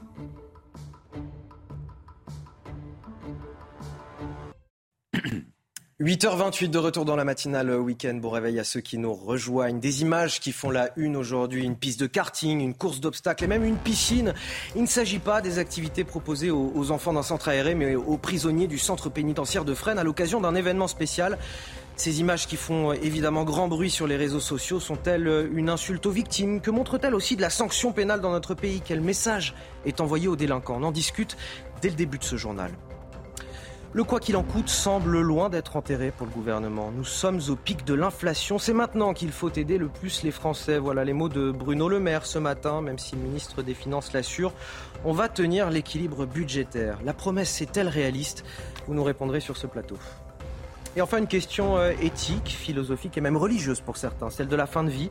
On a l'actrice Line Renaud qui signe ce matin une tribune en, en faveur de l'euthanasie et du droit à mourir dans la dignité. Pour l'heure, en France, seul l'arrêt des soins ainsi qu'une sédation profonde sont possibles lorsque la mort est inéluctable. Et on commence donc avec ces images qui font beaucoup de bruit depuis quelques heures sur les réseaux sociaux. Vous en avez certainement aperçu quelques-unes. On peut le comprendre, des images assez lunaires qui nous viennent de la prison de Fresnes, transformées le temps d'une journée en une sorte d'immense club med pour détenus, avec une piste de karting, des courses d'obstacles, une compétition filmée à la manière d'un programme télé entre les prisonniers, les surveillants pénitentiaires et des jeunes de banlieue. Les images et les réactions, c'est avec Alexis Vallée. L'événement a marqué les esprits. Colantes, une compétition entre trois équipes, surveillants, jeunes de cité et détenus au sein de la prison de Fresnes, avec un objectif clair. Ça rentre dans cette démarche qui est de rassembler et de fédérer entre les jeunes de quartier et les institutions. Je sais qu'aujourd'hui, c'est une démarche très compliquée. Nous, on essaye de prendre justement ce, ce, ce train en marche et on essaye d'être avant-coureur avec ce genre de démarche novatrice. On sait que c'est controversé, mais on arrivera à le pousser jusqu'au bout. Le directeur de la prison était lui-même présent pour féliciter la réalisation du projet. Je voulais vraiment tous vous remercier d'avoir euh, joué le jeu parce que c'était pas simple depuis le début. Euh, moi j'ai fait confiance à l'équipe de Colantes pour pouvoir organiser cet événement-là. C'était, c'était pas gagné d'avance. Vous avez, vous avez tous contribué avec euh, votre engagement pour les associations que vous représentez et là-dessus je veux vraiment vous féliciter. Et j'espère qu'on aura l'occasion, ici ou ailleurs, de faire de, de nouveau des expériences comme celle-là. La production de Colantes avait déjà réalisé une compétition entre policiers et jeunes de quartier. Mais lorsque cette vidéo à la prison de Fresnes est publiée sur les réseaux sociaux, elle fait polémique. Dupond-Moretti n'a rien réussi, sauf à être le ministre des prisonniers. Regardez le club Med de Fresnes, il ne manque que le baby-foot. Les victimes apprécieront. Nos prisons ne sont pas des colonies de vacances dans lesquelles détenus et gardiens tissent des liens d'amitié. Où est le respect pour les victimes et leurs familles qui voient ces délinquants s'amuser alors qu'ils purgent leur peine? Où est la peur de la sanction? Le garde des Sceaux, Éric Dupond-Moretti, a lui aussi critiqué ce projet. Après les images choquantes de la prison de Fresnes, j'ai immédiatement ordonné une enquête pour que toute la lumière soit faite. La lutte contre la récidive passe par la réinsertion, mais certainement pas par le karting. Selon le syndicat pénitentiaire UNSA, l'événement n'aurait pas pu avoir lieu sans l'accord du ministère de la Justice. Alors avant de vous faire réagir Frédéric Durand et Arthur de Vatrigan, je voudrais qu'on rejoigne Jérôme Moisan qui est avec nous, secrétaire général adjoint d'unité S G P Police. Bonjour Jérôme Moisan. Euh, Bonjour. Voilà, je, quand je vois ces images, je pense à, à beaucoup d'interviews qu'on a pu faire avec, euh, avec vous, avec d'autres syndicats de police, où on nous explique, où vous nous expliquiez que voilà, souvent les problèmes de délinquance, de trafic, de rodéo urbain, de refus d'obtempérer découlent aussi euh, du fait que les euh, délinquants n'ont plus peur de la sanction pénale. Et là, aujourd'hui, on a ces images qui tombent et on est un petit peu sidérés. Euh, j'imagine que quand vous voyez ça, ça vous révolte également. Oui, c'est pour le moins curieux. La, la prison, elle a, elle a trois vertus. Un, elle écarte ces délinquants de la cité et les met hors de nuire pendant le temps de leur emprisonnement. Deux, elle a cette vertu pédagogique et doit convaincre ces délinquants de ne pas réitérer et peut-être même leurs amis de la cité. Et trois, c'est peut-être... Euh, un peu un peu plus euh, euh, espéré, rêvé, mais euh, mais elle doit aussi préparer euh, ces jeunes à leur retour dans dans dans la cité et peut-être avec euh, pour euh, vertu de les euh, de les conduire à entrer dans une vie économique, à se à rejoindre le travail. Et, et, et là, pour le coup, ils sont bien écartés de la cité. L'aspect pédagogique et la crainte du retour à la prison, c'est, c'est, c'est pas sûr que, que ça, le, ça y participe. Et puis, euh, sur ce temps de karting, c'est pas sûr non plus qu'on les ait préparés à un retour à la vie économique. Oui, c'est-à-dire qu'aujourd'hui, euh, l'objectif de réinsertion, on ne peut pas le nier, mais ce n'est pas par des activités de, de jeu au sein de la prison que ça doit se réaliser. C'est Exactement. Des activités de, de travail et pour la communauté, finalement. On est bien d'accord pour la communauté et en tout cas pour améliorer euh, leur, leur capacité à rejoindre le, le, le monde du travail. Euh, souvent, malheureusement, on a des jeunes qui, qui manquent de formation, qui ont été déscolarisés très jeunes et, et, et la prison pourrait être une, une occasion, en tout cas serait euh, du temps moins perdu, euh, de, de leur, les remettre à niveau, de les préparer, leur apprendre un métier euh, pour pouvoir rejoindre le, le monde du travail et, et, et peut-être euh, se, se détourner de, de la délinquance. Quand vous voyez ces images, c'est décourageant pour vous dans votre action quotidienne où vous voyez que, on parlait par exemple des refus d'obtempérer, des rodéos urbains, voilà, toutes ces complications que vous avez dans votre travail au quotidien. Euh, aujourd'hui, ça vous, ça vous dégoûte un petit peu quelque part du métier ? Bah, dès qu'on rentre dans la police, euh, les aînés nous disent qu'il euh, faut faire son, son, son travail et pas regarder ce qui se passe ensuite.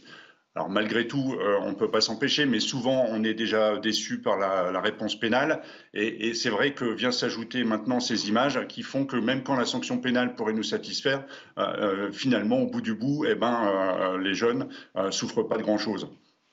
Qu'est-ce que vous attendez aujourd'hui de l'institution judiciaire ? Est-ce que vous attendez des, des sanctions ? Vous demandez des comptes, euh, par exemple, au, au ministre de la Justice, Éric Dupond-Moretti, sur ce qui s'est passé. Il prétend ne pas être au, au courant de ce tournage au sein de la prison de Fresnes, ce qui paraît assez étonnant, puisque normalement on doit demander des autorisations de tournage au ministère.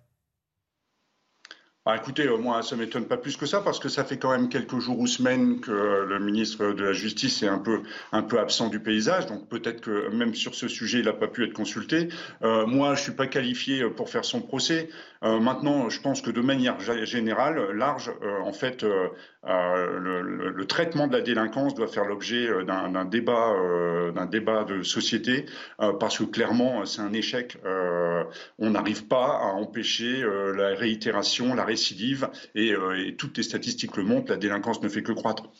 Je vous soumets à nouveau ce slogan qu'on a entendu de, de certains policiers, de certains syndicats de police, dire aujourd'hui le problème de la police c'est la justice. Est-ce que vous y souscrivez en voyant ce qui se passe ? Euh, en tout cas, c'est vrai que euh, la chaîne pénale, euh, mis bout à bout, police, justice, fait que les choses elles sont pas efficientes. Euh, donc il euh, y, a, y a un vrai problème. Après, euh, les policiers n'ont en tout cas aucun problème avec les magistrats. Euh, encore une fois, ce qu'il faut, c'est donner euh, euh, des objectifs clairs à la justice, sûrement aussi les moyens d'y parvenir, euh, parce que je, je, je me plais à le répéter, euh, la justice rend la justice du peuple. Merci Jérôme Moisan, secrétaire général adjoint d'unité S G P Police, d'avoir témoigné sur notre antenne. Je reviens vers vous, Frédéric Durand, Arthur de Vatrigan. Frédéric Durand, tout d'abord, que, que, voilà, que vous inspirent ces images quand on les voit ? Moi, je pense par exemple aux, aux familles de victimes, de, de ces personnes qu'ils qui imaginaient en prison et puis qui finalement sont littéralement dans un centre aéré. Euh, d'abord, ces images donnent le sentiment effectivement que la prison est un club med, mais ça n'est pas le cas. Déjà, il faut le dire très, euh, très clairement. C'est-à-dire que les, les conditions d'incarcération en France ne sont pas du tout le, le Club Med. Ces images donnent ce sentiment-là. Mais moi, c'est pas tellement... Et c'est, c'est, et c'est, c'est peut-être même plus grave, j'ai envie de dire, parce que c'est le message qui est envoyé à ceux qui ne sont pas en prison, des potentiels sûr, délinquants, mais, mais, mais... et à qui ça, Ça laisse croire que la prison est un, est, est un hôtel. Mais ça, n'est pas, mais ça n'est pas le cas. Euh, prenez la prison de... D'abord, la France, dans toutes les prisons de France, il y a une surpopulation euh, inquiétante. La prison de Fresnes, mmh. c'est mille sept cents places, deux mille deux cents détenus, donc cinq cents détenus en trop. Euh, donc, ça, en réalité, ça n'est pas le cas. Mais je comprends complètement que ça puisse choquer. Mais moi, ce qui me choque là, au-delà du constat moral qu'on peut faire, euh, c'est qu'en réalité, la prison manque de moyens. Euh, euh, pour, notamment, on, il, le, le, ce, ce syndicaliste parlait de, de formation pour la réinsertion, manque de moyens. Donc, il n'y a que quinze pour cent des détenus aujourd'hui qui sont en formation. Là, il y aurait utilité. Parce qu'il faut savoir que soixante-dix pour cent des détenus, excusez-moi, mais les chiffres sont importants, soixante-dix, soixante-dix pour cent des détenus purgent une peine de moins de cinq ans. Ce qui, vont, ce qui veut dire qu'ils vont revenir très vite dans la société. Il n'y a que trente pour cent qui ont des peines qui vont au-delà des cinq ans. Donc, il y a urgence à former. Il y a aujourd'hui... Non, mais il y a peut-être urgence à, à former, mais manifestement, il y a plus urgence à organiser des compétitions. C'est ça qui est scandaleux. Moi, ce voilà. qui me scandalise, c'est ça, c'est qu'on manque de moyens pour la formation. Tous n'ont pas accès à une formation, alors que ce serait beaucoup plus important de pouvoir euh, les réinsérer économiquement, c'est ce que disait le, le syndicaliste, et on met de l'argent pour faire des spectacles, pour se filmer, et cetera. Je pense qu'on est complètement à côté de la plaque. Vous savez, quand on regarde, ça fait froid dans le dos, quand on regarde les, euh, les, les profils aujourd'hui des détenus en France, c'est quatre-vingts pour cent qui ont un niveau C A P ou inférieur au C A P. Euh, c'est euh, quasiment soixante-quinze pour cent qui souffrent de, de troubles dépressifs. Euh, et donc, on ne trouve pas mieux à faire que ça. Non, moi, je suis choqué, mais je vous dis, c'est pas la, par, par, c'est de façon très pragmatique que je le suis. C'est que quand on a peu de moyens comme on les a aujourd'hui, il faut les mettre au bon endroit. Vous avez vingt pour cent d'analphabètes en prison, eh bien, il faut leur apprendre à lire et à écrire. Au moins, c'est, au moins ça sert à quelque chose. Et, et là, on fait des choses qui ne servent absolument à rien d'autre que faire du spectacle. Et en plus, donner le sentiment aux victimes, complètement, un sentiment complètement justifié, que ben, les gens sont en prison, mais ils s'y amusent alors que... alors qu'ils ont commis des délits euh, ou des crimes. Arthur de Vatrigan. C'est catastrophique. Euh, alors déjà, concernant le ministre euh, Dupond-Moretti qui veut ouvrir une enquête, d'après les informations du Figaro, non seulement... Euh, le, ce Il joue la surprise selon vous ou... spe... Je ne sais pas si je joue la surprise, mais en tout cas, ce spectacle, ce jeu a été validé en plus haut lieu du ministère et la vidéo... a été aussi validée. Ils ont regardé la vidéo, ils l'ont validée. Elle devait sortir début août, cette vidéo-là. Ils l'ont validée avant qu'elle sorte. Donc, soit il y a un manque de communication interne au sein du ministère, c'est un peu embêtant, soit le ministre ment.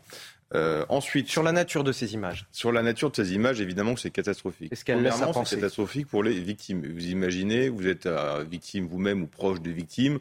Vous voyez euh, votre euh, agresseur euh, qui euh, s'amuse à faire du karting en prison. Le, l'image renvoyée, c'est quand même pas ce qu'il y a de mieux. Ensuite, évidemment, concernant l'image concernant, pour la délinquance, bon, bah, je vais faire une connerie, c'est pas grave, j'irai faire du karting en prison. Et ensuite, maintenant, si vous voulez demander des moyens, parce qu'en effet, il y a des problèmes de prison, des problèmes de place, des problèmes d'insalubrité, et tout le monde va vous rire au nez maintenant en disant euh, il faut, il faut plus de moyens parce que les prisonniers euh, vivent mal et euh, sont, euh, vivent dans des petites cellules et sont dépressifs. Non, en fait, ils jouent au karting et ils font de la piscine. Oui, ce Donc, qui n'est pas vrai. Hein. Non, c'est l'image que ça renvoie. Oui, c'est, là, c'est ce à quoi... C'est, c'est, c'est, oui, mais encore une fois, ça, je le mets en dernier point parce que si, dire, pour moi, ce n'est pas prioritaire. Mmh. Évidemment que l'indignité de la personne doit être respectée, il n'y a pas de souci. Mais je... On, a, on, a tellement, on se préoccupe tellement de la dignité euh, des délinquants plutôt que la dignité des victimes en France que je préfère axer sur la dignité des, des, des, des, des, des le ressenti euh, et le, de des, des victimes. Mais est-ce que, est-ce que quelque part les euh, directeurs de, de prison, de centres pénitentiaires, lorsqu'ils acceptent ce genre d'événement, euh, finalement ne, ne cherchent pas quelque part à acheter un petit peu la paix au sein de leur établissement? Là, c'est très simple. Si vous voulez dire, la, la réalité, c'est qu'il fait quarante degrés qu'on est en plein mois d'août et que la, la, la seule manière de tenir vos prisonniers... Oui, parce que c'était il y a deux semaines. De tenir, hein, euh, voilà. C'est ça, euh, c'est de faire des choses comme ça. Je veux dire, ça a toujours existé. Euh, ils, dans d'autres prisons, ils font des compétitions de handball. Évidemment que c'est le seul moyen de les tenir parce que... C'est ils, pour ils, relâcher un petit peu la pression. Pour, euh... lâcher, ouais, pour, pour éviter euh, des, une, une guerre en interne entre... Et des mutineries. Entre des, voilà. des, des mutineries, des choses comme oui, ça. Hein. Évidemment qu'il y a ça. Mais le problème, encore une fois, on a un problème. Je veux dire, vous posez la question de est-ce que le problème de la police, c'est la justice ? Oui, ça ne veut pas dire que la justice est contre la police, mais ça veut dire que, ce que le travail de la police ne sert à rien si la justice ne suit pas derrière. Et le problème principal qu'on a en France, c'est le manque de places de prison. Toutes les peines sont pensées en fonction du nombre de places de prison. Vous savez très bien qu'une peine de prison de moins de deux ans, la personne ne va pas en prison. Vous avez soixante mille places de prison à peu près en France, il y en a cent mille qui sont en attente euh, qui ont été condamnés, qui sont en temps qu'une place se libère. Vous imaginez ? Alors, en France, vous avez... Euh, vous êtes bien en dessous du nombre de places de prison par rapport aux pays voisins européens, sachant que le taux de délinquance est beaucoup plus élevé. Donc le, je veux dire, là, c'est catastrophique d'un point de, de, à tous les niveaux. Alors on va passer euh, à un autre sujet à présent, et, et ça concerne toujours le gouvernement. Nous sommes au pic de l'inflation, c'est maintenant qu'il faut aider le plus les Français. Ce sont les mots de Bruno Le Maire, ministre de l'économie et des finances, qui donne ce matin une interview au quotidien Sud-Ouest. Il a été plutôt discret ces derniers temps par rapport à, à d'autres collègues du gouvernement comme Gérald Darmanin, et il assure, malgré l'aide que le gouvernement va apporter aux Français, on va tenir l'équilibre budgétaire à condition bien sûr de parvenir au plein emploi et de réformer les retraites. Tous les détails de cette interview, c'est avec Geoffrey Defebvre. Des efforts supplémentaires pour le pouvoir d'achat des Français, c'est ce qu'annonce Bruno Le Maire, le ministre de l'économie. Dès le premier septembre, une remise de trente centimes par litre de carburant entrera en vigueur. L'objectif du gouvernement, alléger la facture énergétique. Nous sommes au pic de l'inflation. C'est maintenant qu'il faut aider le plus les Français. Le ministre de l'économie maintient l'engagement présidentiel de passer sous les trois pour cent de déficit public en deux mille vingt-sept. Pour Bruno Le Maire, il s'agit davantage de maîtriser la dépense publique tout en garantissant la poursuite de la baisse des impôts. Selon lui, avec les suppressions de la taxe d'habitation et de la redevance télé, les Français pourraient économiser jusqu'à neuf cents euros par an. Il ne faut évidemment pas que les baisses d'impôts d'un côté soient annulées par des hausses de l'autre. deux mille vingt-trois sera l'année de la réforme des retraites pour parvenir à ce qu'il appelle la prospérité des générations futures. Le locataire de Bercy mis sur le plein emploi en deux mille vingt-sept et l'augmentation du temps de travail, sans préciser le prochain âge légal du départ à la retraite. Le projet de loi de finances deux mille vingt-trois devrait être présenté cet automne. Et juste avant de vous faire réagir sur ce plateau, le rappel de l'actualité, c'est avec vous Marie Conan. Gérald Darmanin et son ministre délégué aux Outre-mer, Jean-François Carenco, entament un déplacement à Mayotte pendant trois jours. Ils affichent une priorité, la lutte contre l'immigration clandestine sur l'île, venue principalement de l'archipel voisin des Comores. Pendant leur visite, ils découvriront, entre autres, les nouveaux moyens aériens et maritimes pour lutter contre cette immigration. Ils appellent à une refondation d'Europe Écologie Les Verts. Yannick Jadot et des centaines de cadres du parti ont signé une tribune dans le J D D en ce sens. Ils expliquent vouloir une formation plus ouverte sur les mouvements associatifs. L'ancien candidat vert à la présidentielle défend une liste écologiste autonome de la NUPES aux prochaines élections européennes. Et enfin, du football supérieur dans tous les domaines. Lens s'est facilement imposé hier soir au stade Louis deux contre Monaco quatre à un. Les Monégasques ont été réduits à dix lors de cette troisième journée de Ligue un. L'équipe de Lens s'installe provisoirement en tête du classement. Et on revient donc aux propos de Bruno Le Maire ce matin dans le journal Sud-Ouest. Est-ce que ces promesses sont réalistes quand il nous parle de plein emploi, l'objectif plein emploi, de baisse d'impôts et en même temps de continuer, de poursuivre euh, l'aide consacrée aux Français dans ce contexte d'inflation en ce moment ? Bah, moi, j'ai le sentiment que face à des, euh, des problèmes qui sont euh, structurels, on a des réponses qui sont parfaitement conjoncturelles. C'est-à-dire on a des primes, on a des petites choses comme ça euh, qui évidemment peuvent, peuvent rendre service aux, aux, aux populations les, les plus touchées, mais on ne prend pas les choses à bras-le-corps euh, parce qu'on est face à un problème de chômage, il est structurel. Moi je ne crois pas du tout au plein emploi euh, euh, d'ici la fin du quinquennat, mais alors pas du tout, je pense que c'est une illusion euh, totale, on nous ment. En termes de chiffres, il a quand même réduit le chômage, Emmanuel Macron. Non mais il a réduit voilà. le chômage, mais au nom de quel type d'emploi ? Parce que c'est toujours sept virgule quatre pour cent pareil, au, au sens du P I T, on ne prend que les catégories. C'est-à-dire que si vous avez travaillé deux heures dans la semaine, euh, vous êtes considéré comme non-chômeur. Euh, au, au, vous n'êtes plus dans la catégorie A. Or, c'est que cette catégorie-là qu'on prend et qui va faire deux virgule neuf millions. Mais si vous prenez tous les chômeurs en France, ça fera les cinq millions. Donc, vous voyez ce que je veux dire. Donc, si c'est pour donner des emplois euh, d'une précarité absolue, on travaille cinq heures par semaine, on ne vit pas avec ça. Vous comprenez ce que je veux vous dire. Donc, voilà, on continue de privilégier, à mon avis, une politique de l'offre là où il faudrait privilégier une politique de la demande, c'est-à-dire une augmentation des salaires pour permettre aux gens de vivre. Mais vous savez, quand il n'y a pas d'inflation, on dit qu'il ne faut surtout pas augmenter les salaires. Et puis, dès qu'il y a de l'inflation, on dit qu'il ne faut surtout pas augmenter les salaires. Donc dans tous les cas, on n'augmente jamais le pouvoir d'achat des gens. Or, pour que l'économie elle tourne, il faut aussi que les gens aient les moyens de consommer. Et là, je pense qu'on est dans la logique, parce qu'excusez-moi, mais le gouvernement Macron, c'est un gouvernement qui peut être sociétalement est plutôt de gauche, mais qui est économiquement et socialement est complètement de droite. Aujourd'hui, c'est acté. La politique qui est menée n'est pas différente de celle qui a été menée euh, par, par les prédécesseurs et notamment par la droite. Donc voilà, c'est, c'est, ce sont toujours les mêmes choix. On refait toujours les mêmes choses en s'étonnant toujours que ça ne fonctionne pas. Arthur de Vatrigan, vous êtes d'accord avec ça ? Pour un gouvernement euh, économiquement de droite, ce qu'on entend souvent, il donne beaucoup d'argent quand même, il y a une bonne distribution. Euh, là, on est de la problème de l'inflation. Alors pour Bruno Le Maire, premièrement, euh, avant l'élection présidentielle, je me rappelle, il disait qu'il n'y aurait pas de problème et que l'avenir était beau. Le lendemain de l'élection présidentielle, il dit que ça allait être catastrophique. Donc en fonction des événements, euh, Bruno Le Maire, on n'est pas forcément obligé de croire sans parole tout ce qu'il dit. Est-ce qu'on crame la caisse là ? Le plein en... bah, la, crème, la, la caisse est déjà cramée, je ne sais pas ce qu'on est en train de cramer. Euh, l'argent, alors l'inflation, on est sur une crise monétaire, ce n'est pas qu'une crise qui est due euh, à la guerre en Ukraine, elle a commencé avant. Donc le problème que vous avez aujourd'hui, c'est que l'argent public donc, qu'on n'a pas, qui n'existe pas, il est dépensé pour faire des investissements qui ne rapportent pas. Euh, donc ça aggrave la situation de la dette. La dette, c'est pas grave quand les taux d'intérêt sont bas, comme ils ont, comme ils sont négatifs, comme ça l'a été. Si les taux d'intérêt sont négatifs, empruntez au maximum, en notez-vous. Le problème, c'est que les taux d'intérêt remontent. Et, et si on limite ces taux d'intérêt, Euh, comme c'est ce qui se passe, l'euro s'écroule. Et l'euro s'écroule, qu'est-ce qui se passe ? Bah, vous avez le prix du gaz, le prix du pétrole qui flambe. Donc derrière, en fait... Et dire l'inflation va faire que augmenter et derrière qui va trinquer, c'est encore la personne qui va aller à la pompe à essence, la personne qui va acheter ses pâtes et son beurre, son voilà tout ça. C'est toujours la même chose. Donc je suis d'accord avec vous, euh, c'est une crise structurelle et donc il faut la penser comme telle et la résoudre comme telle et pas juste en de temps en temps en donnant des chèques, bien en sûr. Donnant des primes, en, en taxant ou en limitant. Ça pourra. Moi, à mon avis, ce qui fait le malheur de la France, c'est le fait qu'elle se soit totalement désindustrialisée. C'est-à-dire que euh, ce qu'il faut avant tout aux gens, c'est du travail. Parce que si vous avez du travail, vous avez des cotisations sociales. Donc vous remplissez les caisses de l'État. S'il n'y a, s'il y a pas de travail, non seulement vous percevez plus de cotisations, mais il faut payer du chômage. Donc lorsqu'on a décidé de tout délocaliser, notamment vers l'Asie, en disant voilà les petites mains elles sont là-bas, les cerveaux ils sont chez nous, en pensant qu'en France il ne faut pas du travail que pour les bac plus cinq, parce que tout le monde n'a pas bac plus cinq. Donc quand on a fait partir des usines, on a, on a rendu des territoires tout, tout, tout entiers euh, euh, euh, complètement paupérisés. Et aujourd'hui on s'étonne, on s'étonne. D'ailleurs on s'étonne des votes qu'il y a. Moi je comprends très bien hein, que les gens, par exemple, regardez le rapport à l'immigration. Pourquoi il est beaucoup plus tendu aujourd'hui qu'hier ? Ben parce que quand il y a du travail pour tout le monde, on s'inquiète moins de l'immigration. Quand maintenant euh, il y a, il y a plus de travail pour tout le monde et que les premiers qui sont les victimes, ce ne sont pas les ingénieurs, ce ne sont pas les bobos de la région parisienne et des métropoles. Eux, ils ne sont pas en concurrence avec l'immigration qui arrive. Mais celui qui a plus de travail, celui qui est dans des zones rurales ou périurbaines, complètement désertées par les services publics où, où les usines ont été délocalisées en Asie, celui-là, il s'inquiète et c'est bien normal. Donc, où on a une réponse par le travail, en retrouvant du travail aux gens, ou alors on a des réponses avec des primes et des choses comme ça qui, à mon avis, ne tiennent pas le coup sur le long terme.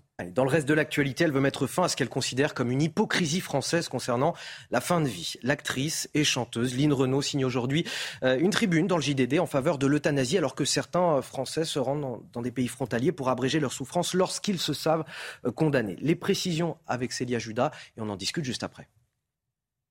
Line Renaud prend une nouvelle fois la plume dans le journal du dimanche. Aux côtés d'Olivier Falorni, elle appelle la France et ses parlementaires à se saisir d'un sujet encore tabou, celui de la légalisation de l'aide active à mourir. Comment ne pas comprendre que certains de nos concitoyens, parce qu'ils sont atteints d'un cancer généralisé, d'une sclérose en plaques ou de la maladie de Charcot en phase avancée, souhaitent abréger leur vie ? L'actrice dresse un constat terrible. Chaque année, entre deux et quatre mille euthanasies clandestines seraient pratiquées en France. En refusant jusqu'à présent de légaliser toute aide active à mourir, la France a fait preuve d'une grande hypocrisie.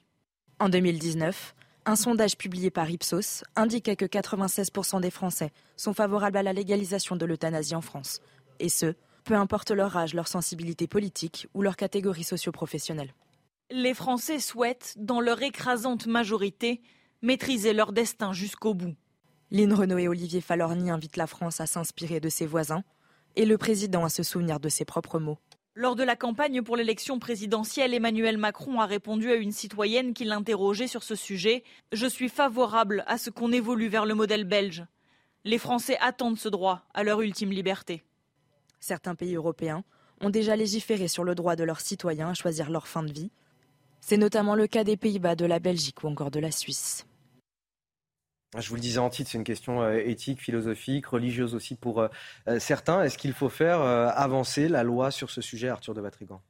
Euh, je ne pense pas. Je pense qu'on a trouvé un consensus avec la loi Leonetti euh, qui est juste. Euh, pour résumer, Renaud... sédation profonde lorsque voilà, on sait que la personne est, est condamnée et pas d'acharnement thérapeutique. Pas d'acharnement thérapeutique. Et bah, après, faut dire, l'euthanasie, c'est un meurtre. faut dire les mots. Voilà, faut, il faut pas tourner autour du pot. Line Renaud qui parle d'hypocrisie. Dans ces cas-là, qu'on ne dise pas euthanasie, droit à la liberté, qu'on dise le droit de tuer. On emploie les vrais mots aussi. Parce que Line Renaud, elle est gentille, mais qu'elle commence par montrer des exemples. Dans ces cas-là, en disant, elle va envoyer tout le monde en Suisse, faites ci, faites ça. Montre l'exemple, allez-y, madame. Parce que ce qui m'énerve dans ce débat-là, c'est qu'on a un débat qui est faussé, qui est hypocrite. Parce que quand on entend le sondage de quatre-vingt-seize pour cent des Français sont pour euh, l'euthanasie. Très bien. Regardez la question. La question, c'est est-ce que vous préférez mourir ou est-ce que vous pouvez f- préférez euh, su- euh, souffrir affreusement sans antidouleur pendant des années et des années ? Personne ne va vous répondre oui à ça, évidemment. Euh, la question qui se pose... Il y a quand même une évolution de la société euh, là-dessus. Il y a de plus en plus de, de personnes qui seraient favorables à une fin de vie différente de ce qui est proposé là aujourd'hui. Encore une fois, il y a, dans euh... tout sujet, il y a des lobbies. Les lobbies font leur travail en fonction de, de l'influence et du pouvoir et, de, et du, de la qualité de persuasion des lobbies. Vous pouvez être plus ou moins pour ces sujets-là. Euh, c'est une question, vous l'avez dit, qui est philosophique, c'est une question qui est, euh, qui, qui, qui je ne pense pas qu'il soit religieuse, qui est vraiment philosophique, ah, voire même anthropologique. Dans, dans la communauté catholique, c'est pas, voilà, c'est pas quelque chose oui, que, qui est envisageable. Que... Ah, mais bien sûr, mais je, je pense que c'est une question qui est aussi anthropologique, savoir qu'est-ce qu'un, qu'est la définition de, de l'homme et qu'est-ce qu'on veut pour l'homme. C'est, c'est, on, on est là-dessus. Et dans d'autres sociétés occidentales, a comme été conçue sur une société, euh, le principe, je pense, de la France, c'est une société qui accueille la vie, qui la protège. Euh, Quel qu'en soit le prix, on a toujours fait, on a toujours fait ça. Et d'ailleurs, la santé, au point de devenir hygiéniste, devient le centre de tout aujourd'hui en France. Un mot très rapide, Frédéric Durand. Oui, parce que en fait, qu'est-ce qui pose problème là, c'est la, me semble-t-il, en tout cas, c'est la souffrance. C'est est-ce qu'on peut laisser quelqu'un dans des conditions de souffrance extrême pendant, pendant des mois, et cetera. Aujourd'hui, la médecine, en vérité, s'en charge déjà sur cet aspect-là. C'est-à-dire, on ne laisse pas les gens dans des souffrances extrêmes pendant des, des mois, et cetera. On, on, comme vous le dites, on arrête le trai- traitement, où il y a des sédations profondes, et cetera. Après, ça, c'est le, ça, c'est le débat pra- pragmatique, j'allais dire. Après, il y a effectivement le débat philosophique, où il y a, des, à mon avis, des positions qui sont irréconciliables. C'est comme pour l'avortement, même si c'est absolument pas la même chose. C'est la question de la vie. Euh, et c'est la question, et ça s'était posé, je ne me rappelle plus du nom de ce, de ce monsieur qui finalement est, est décédé, mais à partir de quel moment est-on encore vivant et à partir de quel moment est-on mort lorsqu'on est en état de quasi-mort cérébrale et qu'on est sous assistance, et cetera. Mmh. Donc là, il y a un débat philosophique qu'on peut avoir. Moi, je crois qu'il faut surtout prévenir les souffrances et faire ce qu'il faut pour ça. Et aujourd'hui, me semble-t-il, c'est le cas. On va finir sur quelque chose de plus léger, prendre un peu de hauteur. À Toulouse, la cité de l'espace qui fête ses vingt-cinq ans cet été, elle a son emblème, la fusée Ariane cinq, mais il ne faut pas la réduire à ça, cette cité de l'espace. Passe. Il y a plein d'autres choses à découvrir aussi. Visite guidée justement avec notre journaliste Jean-Luc Thomas. Dans ce public se cache peut-être le futur Thomas Pesquet. Il passe des tests pour devenir spationaute. En fait, une simulation à la Cité de l'Espace lors d'un atelier validé par l'Agence spatiale européenne. C'est euh, exigeant et, et assez dur quand même. Et j'ai échoué au test de, de sélection d'astronautes. C'est très dur. Non, j'ai pas envie de devenir astronaute plus tard. Ce que je retiens, et c'est franchement important, et ce qu'on devrait retenir, c'est le collectif en fait. Ce qui est important, avant de penser à soi, c'est la collectivité. Depuis sa création, la Cité de l'espace de Toulouse s'inscrit dans l'actualité de la conquête spatiale. Elle permet de comprendre, de découvrir et surtout de s'étonner. La Cité de l'espace, depuis toujours, mise sur l'actualité, la met en avant, année après année. Depuis vingt-cinq ans, pas besoin d'avoir énormément de connaissances, pas besoin d'être scientifique. Il suffit de venir avec sa curiosité, son envie d'apprendre, pour participer à nos ateliers et découvrir nos expositions. Pour son quart de siècle, la cité offre un sacré cadeau aux visiteurs. Ils se retrouvent au centre d'une reproduction d'un cratère martien au plus proche de la réalité, avec des maquettes en taille réelle de deux des quatre rovers présents sur la planète rouge, Perseverance et l'américain, et le chinois Zhurong. Si vous ne l'avez pas assez vu cet été, Gérald Darmanin est à la une du journal du dimanche. Euh, aujourd'hui, il s'affiche donc à, à la une de ce journal avec une priorité pour la rentrée, une priorité qui sera régalienne, dit-il. Il appelle à un changement radical pour imposer un serrage de vis aux délinquants. On revient dans un instant. À tout de suite sur CNews.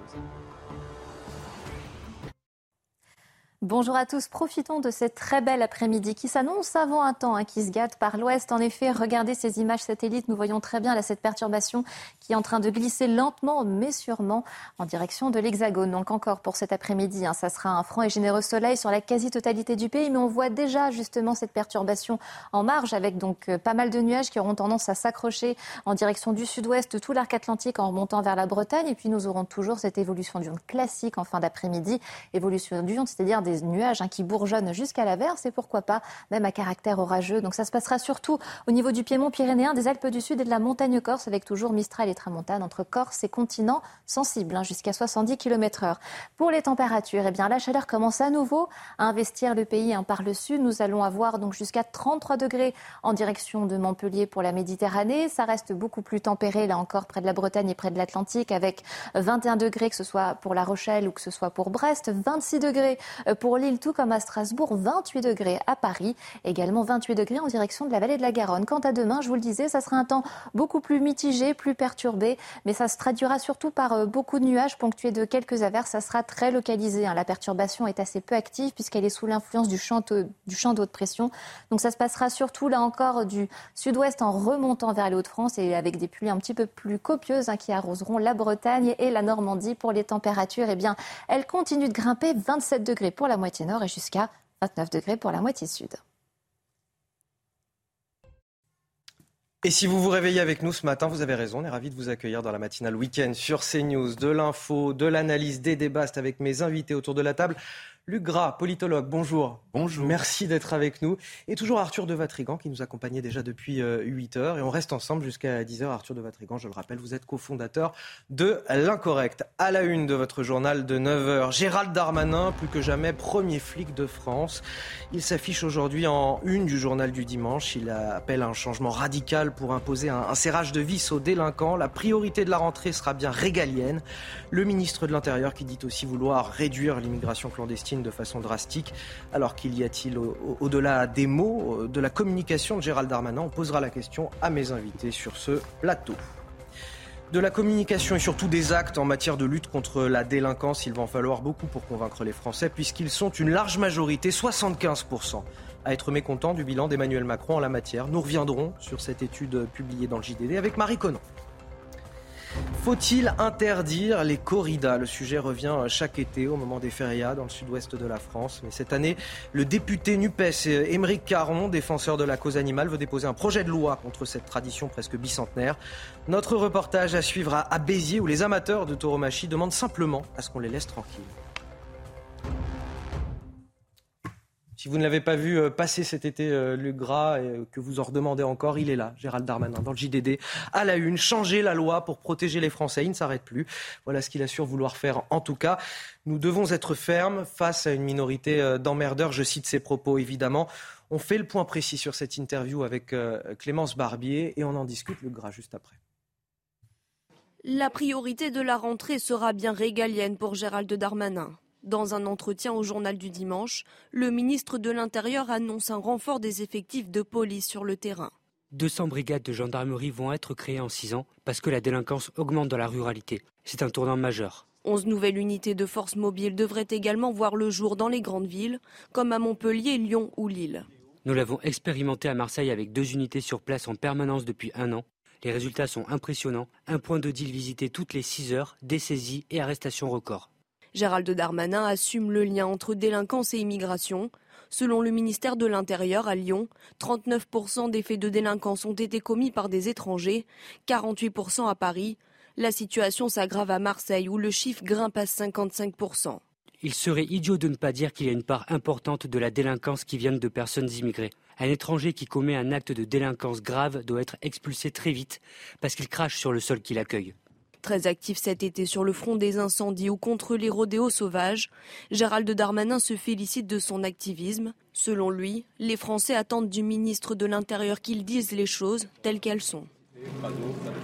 Luc Gras, le moins qu'on puisse dire, c'est qu'il a travaillé sa communication, Gérald Darmanin, cet été. Alors, Gérald Darmanin est un pur produit politique. Donc il a compris que l'élection présidentielle de deux mille vingt-sept avait déjà commencé.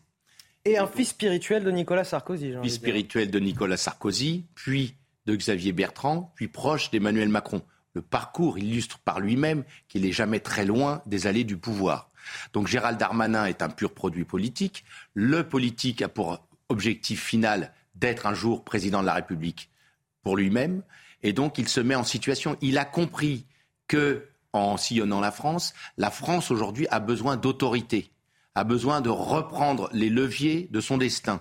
Il est donc complètement dans sa, dans sa logique à lui-même. Après, euh, le Stade de France a montré qu'il y a quelques couacs dans l'action du ministre, mais la parole, elle, demeure très belle. Donc qu'il veuille euh, se présenter en deux mille vingt-sept, euh, c'est, c'est une pas chose. Et voilà, c'est pas, c'est pas illégitime, euh, et, évidemment. Mais la question, est-ce que, est-ce que toute cette communication, finalement, elle se fait sur le dos des Français? C'est-à-dire, est-ce que c'est du vent? Est-ce qu'il va y avoir vraiment des actes derrière? Est-ce que ça va être véritablement une priorité du quinquennat? Est-ce qu'il peut agir? Est-ce qu'il a les coups des franches pour agir contre la délinquance, Gérald Darmanin? Ou c'est simplement, voilà, il fait sa com pour la prochaine présidentielle? C'est certainement de la com. Et votre question de savoir s'il peut agir est une question tout à fait pertinente, dans ce sens où le ministre sous la cinquième République est d'abord et avant tout sous l'autorité, non pas du Premier ministre, mais du Président de la République. Sauf que euh, Gérald Darmanin, on l'a vu d'ailleurs par le fait qu'il a été reconduit dans ses fonctions, a un certain poids politique. Emmanuel Macron, qui n'a pas particulièrement euh, de, de, d'appétence pour la question de, de sécurité, est obligé de s'appuyer sur son aile droite, incarné par Gérald Darmanin, pour faire face aux enjeux. Et donc, de par ce fait, il est presque incontournable, en tout cas dans le camp des macronistes. De là à devenir euh, la figure étendard de euh, la France qui revendique plus d'autorité dans le pays, il y a quand même euh, un chemin qui n'est pas encore euh, euh, réalisé, qui n'est pas encore euh, là, parce qu'il aura des concurrents. Évidemment que la prochaine élection présidentielle se joue beaucoup sur ces questions-là. Gérald Darmanin est l'un des candidats. Arthur de Vatrigan, dans cette interview, Gérald Darmanin, il nous abreuve de chiffres. Certains étaient déjà connus, c'était ceux qui étaient donnés par le président de la République lui-même en janvier dernier, quand il a fait son discours sur la sécurité à Nice, notamment les deux cents brigades de gendarmerie. Euh, voilà. Plein de chiffres qu'on connaissait déjà dans cette interview. Est-ce que euh, parler d'effectifs à tout va est quelque chose de, de suffisant? Est-ce que mettre du bleu partout en France est suffisant pour rétablir la sécurité, euh, sachant que derrière, il faut aussi des sanctions pénales à la hauteur? Justement, c'est là où ça va être intéressant, c'est que le problème d'effectifs, évidemment, qu'il en manque, euh, mais surtout ce qui manque, c'est l'acceptation du monopole de la violence légitime. On l'a vu à chaque fois, euh, la, la police tue, la police violente, on a vu même des anciens ministres de l'Intérieur critiquer la police et aller dans le sens de politiques ou de journalistes d'extrême-gauche.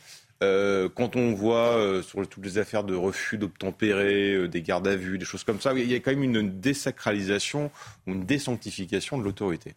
Et là-dessus, on est sur un sujet qui est purement politique. C'est une question politique parce que la police obéit à la hiérarchie, les préfets qui obéissent au ministre, donc à Darmanin. Euh, et la question, c'est est-ce que le pouvoir, si Darmanin veut faire ce qu'il dit, le pouvoir politique doit assumer ce retour du monopole de la violence légitime et donc les conséquences qui vont avec, c'est-à-dire la possibilité que des délinquants soient blessés ou voire même tués. Et c'est ça la question. C'est est-ce qu'il va assumer ça? Est-ce qu'il va accepter ça? Parce que sinon, on va être comme avec Sarkozy en deux mille sept. Rappelez-vous les émeutes. Les émeutes de deux mille sept, au bout de quelques jours, on les arrête parce qu'on ne veut pas aller à l'affrontement, tout simplement. Alors Luc Gras, vous nous expliquiez il y a quelques instants qu'effectivement, les questions de, de sécurité, ce n'était pas véritablement le, le dada d'Emmanuel Macron. En tout cas, ça ne l'a pas véritablement été durant le premier euh, quinquennat. Et manifestement, les Français l'ont marqué, puisque la sécurité reste un talon d'Achille euh, pour une large majorité d'entre eux. On va en parler avec vous, euh, Marie Conan. Euh, ce sondage I F O P pour le J D D, justement, on apprend aujourd'hui que les trois quarts des Français sont mécontents de son bilan en matière de lutte contre l'insécurité. Oui, hein, soixante-quinze pour cent des Français jugent le bilan d'Emmanuel Macron négatif depuis deux mille dix-sept. Vous le voyez, sur ce graphique, seul un quart des sondés l'estiment positif. Et si l'on rentre dans le détail, certaines actions du gouvernement ont été jugées plus sévèrement que d'autres. En première place, on retrouve la lutte contre les rodéos urbains. huit Français sur dix sont mécontents. C'est le cas également de la lutte contre la délinquance et la criminalité. Dans ce domaine, ce sont trois quarts des Français qui sont insatisfaits. En troisième position, on retrouve le maintien de l'ordre au quotidien, suivi de la lutte contre les violences faites aux femmes. Des bilans ici encore jugés insuffisants. Seules les actions du gouvernement menées depuis deux mille dix-sept en termes de lutte contre le terrorisme semblent avoir convaincu davantage de Français, plus d'un sur deux précisément. Et vous allez voir hein, que ce sentiment d'insécurité, il se confirme et s'intensifie même ces derniers mois. Car regardez ce chiffre, sept Français sur dix pensent que la délinquance a augmenté. quarante-deux pour cent estiment même qu'elle a beaucoup augmenté. A l'inverse, les sondés ne sont que deux pour cent à avoir répondu que non, elle n'était pas plus importante. Merci Marie Conan. Luc Gras, vous surprennent ces résultats? Pas du tout. Ils sont tout à fait euh, à l'image de, de, des échanges que nous avons. C'est-à-dire qu'on a vraiment le sentiment que la priorité est d'abord mise avec cet exécutif sur l'économie et que ce sujet absolument central, qui est celui des, des, des libertés et euh, des, des respects des règles dans notre pays n'est pas au centre des débats. Et, et pour boucler la boucle, on a quand même le sentiment aussi que euh, Gérald Darmanin sert de bras armé justement pour la sécurité et euh, qui vient essayer de, de, d'inverser la vapeur sur cette question-là, en tout cas en termes d'image et de communication. La question c'est est-ce que c'est cosmétique ou est-ce que c'est profond ? D'ailleurs, vos questions tout à l'heure nous invitaient à y réfléchir. C'est-à-dire que est-ce que véritablement, au fond de leur tripe, Emmanuel Macron, le président de la République, Gérald Darmanin, le ministre de l'Intérieur, ont vraiment compris que l'enjeu absolument vital pour la nation est de reprendre les choses en main pour que cessent ces discussions qu'on a épisodiquement et, et très souvent, malheureusement, sur les non-respects des règles dans notre société. Il faut absolument qu'on ait, au niveau de l'exécutif, pris conscience que ça ne peut pas marcher, la société ne peut pas avancer parce qu'il y a des gens qui aujourd'hui ne respectent pas les règles. On le dit souvent, il y a des limites, il faut les respecter. Dès lors que ce n'est pas respecté, vous pouvez multiplier les effectifs, vous pouvez multiplier les réglementations, les législations. J'ai trop travaillé sur ces sujets-là pour ne pas savoir que les règles ne servent à rien si elles ne sont pas appliquées. Et pour qu'elles soient appliquées, il faut qu'il y ait une conviction politique derrière qu'elles sont absolument nécessaires. Un dernier mot là-dessus, Arthur de Vatrigan. Bah, le problème, c'est qu'en effet, sans, si derrière la justice ne suit pas, euh, ça, vous pouvez mettre tous les effectifs de police que vous voulez, vous pouvez changer toutes les lois, augmenter le nombre de peines, être plus dur, être plus sévère. Si derrière la, la, la, les moyens ne sont pas, de la justice n'augmente pas, parce qu'on sait qu'on est, même s'ils ont augmenté de huit pour cent sous le quinquennat de Macron, ils sont encore très bas par rapport à nos voisins pays européens. Euh, il faut augmenter pour que les, les, les, les, le traitement aille plus vite. Et puis surtout, euh, encore une fois, il y a un problème de place de prison, tout simplement. À partir du moment où vous, vous jugez des peines en fonction des places de prison que vous avez, quand vous avez des circulaires du, du garde des Sceaux euh, qui sont passés sous le manteau pour expliquer qu'il faudrait euh, libérer telle et telle personne ou pas condamner trop euh, avec des peines trop importantes parce qu'on ne pourra pas les enfermer, ça pose un problème. Donc évidemment que derrière, là, il, y a, il y a un problème de justice. Et ensuite, il ne faudra pas oublier aussi, et ça a été oublié pendant le, le, le, la présidentielle, c'est qu'on a un ensauvagement en France qui est dû à une lutte, une guerre de territoire et une guerre de souveraineté. On le voit à chaque fois. Euh, si une bande peut attaquer, une, euh, de, de, jusqu'à vouloir tuer un policier, c'est qu'on est, il voit la police et toute autorité comme une bande rivale. Donc on a un problème d'identité. On a des, on a des zones évidemment qui sont plus des, des zones de France, avec une autre souveraineté qui s'exerce, avec un problème culturel, avec un problème civilisationnel et, et avec la, quand même, pour conséquence, pardon, l'ensauvagement généralisé. Donc évidemment qu'il faudra aussi euh, prendre ce sujet-là, non pas comme des faits divers, mais comme des faits de société. Un mot sur cette euh, polémique qui monte, la rentrée scolaire à l'école normale supérieure de Paris. Les associations d'élèves de l'E N S envisagent très sérieusement d'instaurer des couloirs non mixtes dans ces internats. Des couloirs, c'est-à-dire interdits aux hommes, littéralement. Euh, c'est une information qui est relevée cette semaine par le journal Le Figaro. Cela à la demande d'élèves et d'associations de l'E N S qui s'inquiètent d'une plus grande vulnérabilité des femmes ou des personnes appartenant à des minorités sexuelles du fait de la présence d'hommes dans les couloirs de l'internat. On lit dans cet article également, Luc Gras, que certains élèves, dans un compte-rendu d'Assemblée Générale, disent qu'il ne faut pas exclure que tous les hommes soient de potentiels violeurs. Chez d'autres élèves, alors parce qu'il ne faut pas généraliser, évidemment, ça suscite une gêne immense euh, que ces propos. Mais c'est quand même désolant d'en arriver là, puisque cette proposition de rendre certains couloirs de l'internat, des internats de, de l'E N S non mixtes, est clairement sur la table et c'est quelque chose qui pourrait se produire là, à la rentrée de septembre. C'est un immense retour en arrière. Nous sommes dans une civilisation judéo-chrétienne qui est basée et fondée sur le respect. Le respect des personnes, quel que soit leur, leur, leur, leur genre, quelle que soit leur conviction. On est dans une société de dialogue et de respect. Et ce respect, il s'apprend. On n'est pas obligé de séparer des couloirs. Bien sûr, pour... bien sûr. C'est, à la place de cette société de respect, on est en train de nous construire une société de la crainte et de la peur. C'est-à-dire qu'on ne regarde plus l'autre comme son altérité, Comme, euh, comme disait Steiner et d'autres euh, intellectuels, on, l'altérité nous, nous, nous enrichit. Et là, on est dans une société où l'autre, donc l'altérité, devient le danger. Donc on s'isole. Tout ça a un sens. On fait de plus en plus de chaque personne un individu isolé, tellement facile à manipuler. Arthur de Vatrigan. Ah, c'est l'idéologie woke qui grandit, euh, qui continue à faire son chemin, qui envahit euh, tout, euh, les universités, les écoles, les associations, les é- même normales maintenant. Euh, quand on parle de minorité sexuelle, quand on parle de cisgenre, euh, on est dans le vocable euh, woke, évidemment. euh, avec, euh, on a l'impression d'entendre le, en voix euh, tel Cyrano qui souffle aux élèves Caroline Devas en expliquant que tous les hommes sont des potentiels violeurs. Voilà, c'est euh, dramatique d'en arriver là. C'est, alors peut-être qu'il y a eu en effet euh, des, euh, des viols, des agressions, euh, mais c'est pas à... Je veux dire, c'est un problème qui ne va pas se résoudre en séparant des couloirs, en faisant des couloirs non. C'est, c'est un recul. Euh... Et c'est, c'est, c'est un recul. C'est, une, c'est un. C'est oui. C'est un, en fait, c'est un recul avec un bond en avant euh, énorme. Et on, quand on regarde les pays anglo-saxons, ils en sont déjà là. Ils ont dix ans d'avance sur nous, malheureusement. On peut voir tout ce qui va se passer. On regarde ce qui se passe au Québec, on regarde ce qui se passe en Angleterre, dans certains États américains. On voit ce qui se passe. Bon, voilà. Bah là, on arrive à ça. Euh, donc, d'un point de vue euh, définition euh, de et philosophique, c'est un recul. C'est évidemment que c'est un recul parce qu'on nie euh, toutes ces civilités. Quoi. À partir du moment où on vous explique qu'un homme est potentiellement, euh, chaque homme est potentiellement un violeur, c'est que l'homme n'est plus civilisé. L'homme, un homme, ça se retient, comme disait l'autre. Bon, bah là, c'est plus le cas, on ne fait plus confiance. Euh, donc c'est aussi une des mauvaises conséquences du MeToo qui, euh, qui essentialise tout. Avec cette absurdité aussi de, dans l'essentialisation, les mêmes qui essentialisent luttent contre l'indifférenciation. Donc c'est, on est dans l'absurdité totale, on est dans le non-sens total, mais le non-sens est un programme.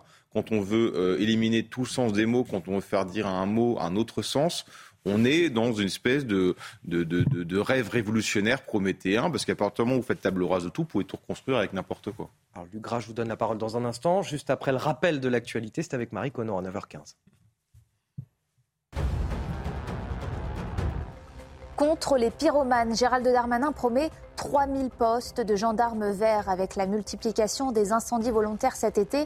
Le ministre de l'Intérieur souhaite former plus de fonctionnaires pour lutter contre les atteintes à l'environnement. Cela concerne les incendies volontaires, mais aussi les trafics d'espèces protégées, les scandales alimentaires ou encore le bioterrorisme. Éric Dupond-Moretti a ordonné une enquête après l'organisation d'un Koh-Lanta à la prison de Fresnes. Une vidéo a été diffusée sur YouTube. On pouvait y voir des détenus et des surveillants parodier le jeu télévisé.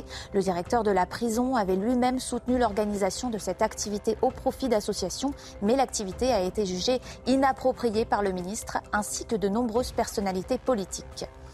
Et enfin, du sport, rien ne l'arrête. Caroline Garcia s'est qualifiée pour la finale du tournoi euh, du W T A mille à Cincinnati. Après un match entrecoupé d'interminables interruptions de pluie, elle est venue à bout de la septième mondiale, Arina Sabalenka.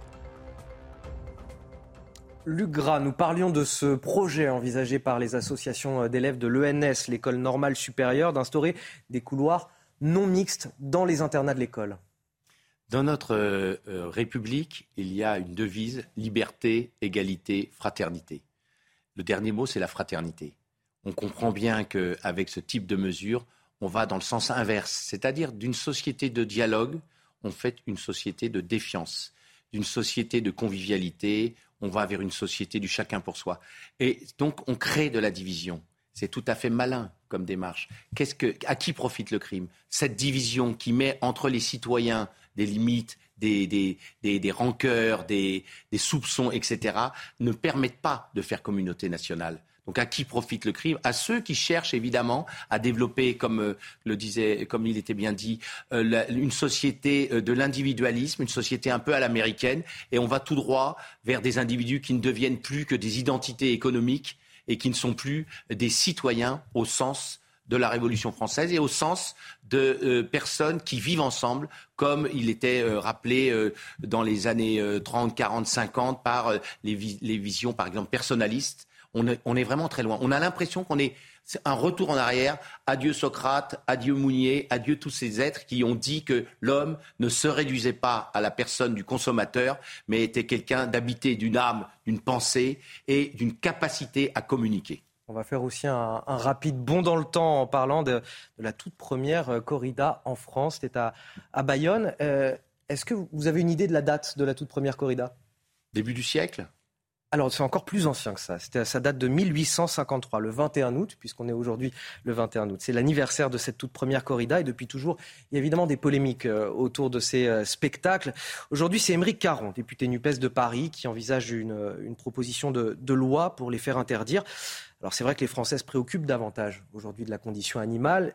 Mais enfin, dans le sud-ouest, les spectacles de tauromachie, c'est quand même une institution, c'est quand même la tradition. C'est quand même énorme pour beaucoup d'habitants de ces régions-là. Le reportage, vous allez le voir justement, à quel point ils défendent ces traditions, à Béziers, un reportage signé Jean-Luc Thomas. Le quinze août, douze mille personnes assistent à la dernière corrida de la Feria deux mille vingt-deux. Grâce à un tarif préférentiel, les treize vingt-cinq ans sont venus nombreux sur les gradins.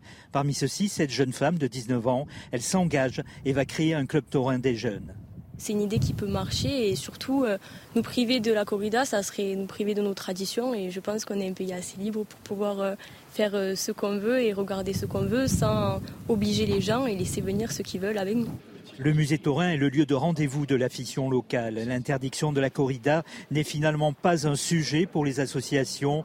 Ils demandent juste le respect de leur tradition vieille de cent soixante-dix ans. On est maintenant dans une époque où les... il y a beaucoup d'anti-tout. Moi, il y a des choses que j'aime pas dans ma vie, mais j'interdis pas les gens de le faire. Je respecte et je me sens, je me sens très bien dans, dans ce que je défends. La proposition de loi du député Caron indigne les professionnels de la tauromachie. Si vous parlez avec des gens comme Aymeric Caron qui sont euh, dans la négation des choses et qui sont toujours négatifs, on ne peut pas s'entendre, c'est pas possible. Il faudrait que les politiques aient un vrai courage aussi et défendre ce, ce qui est défendable. Et nous, on est défendable. Ici, le taureau est brave. Éleveurs et bêtes ont à terme un but, le combat dans l'arène.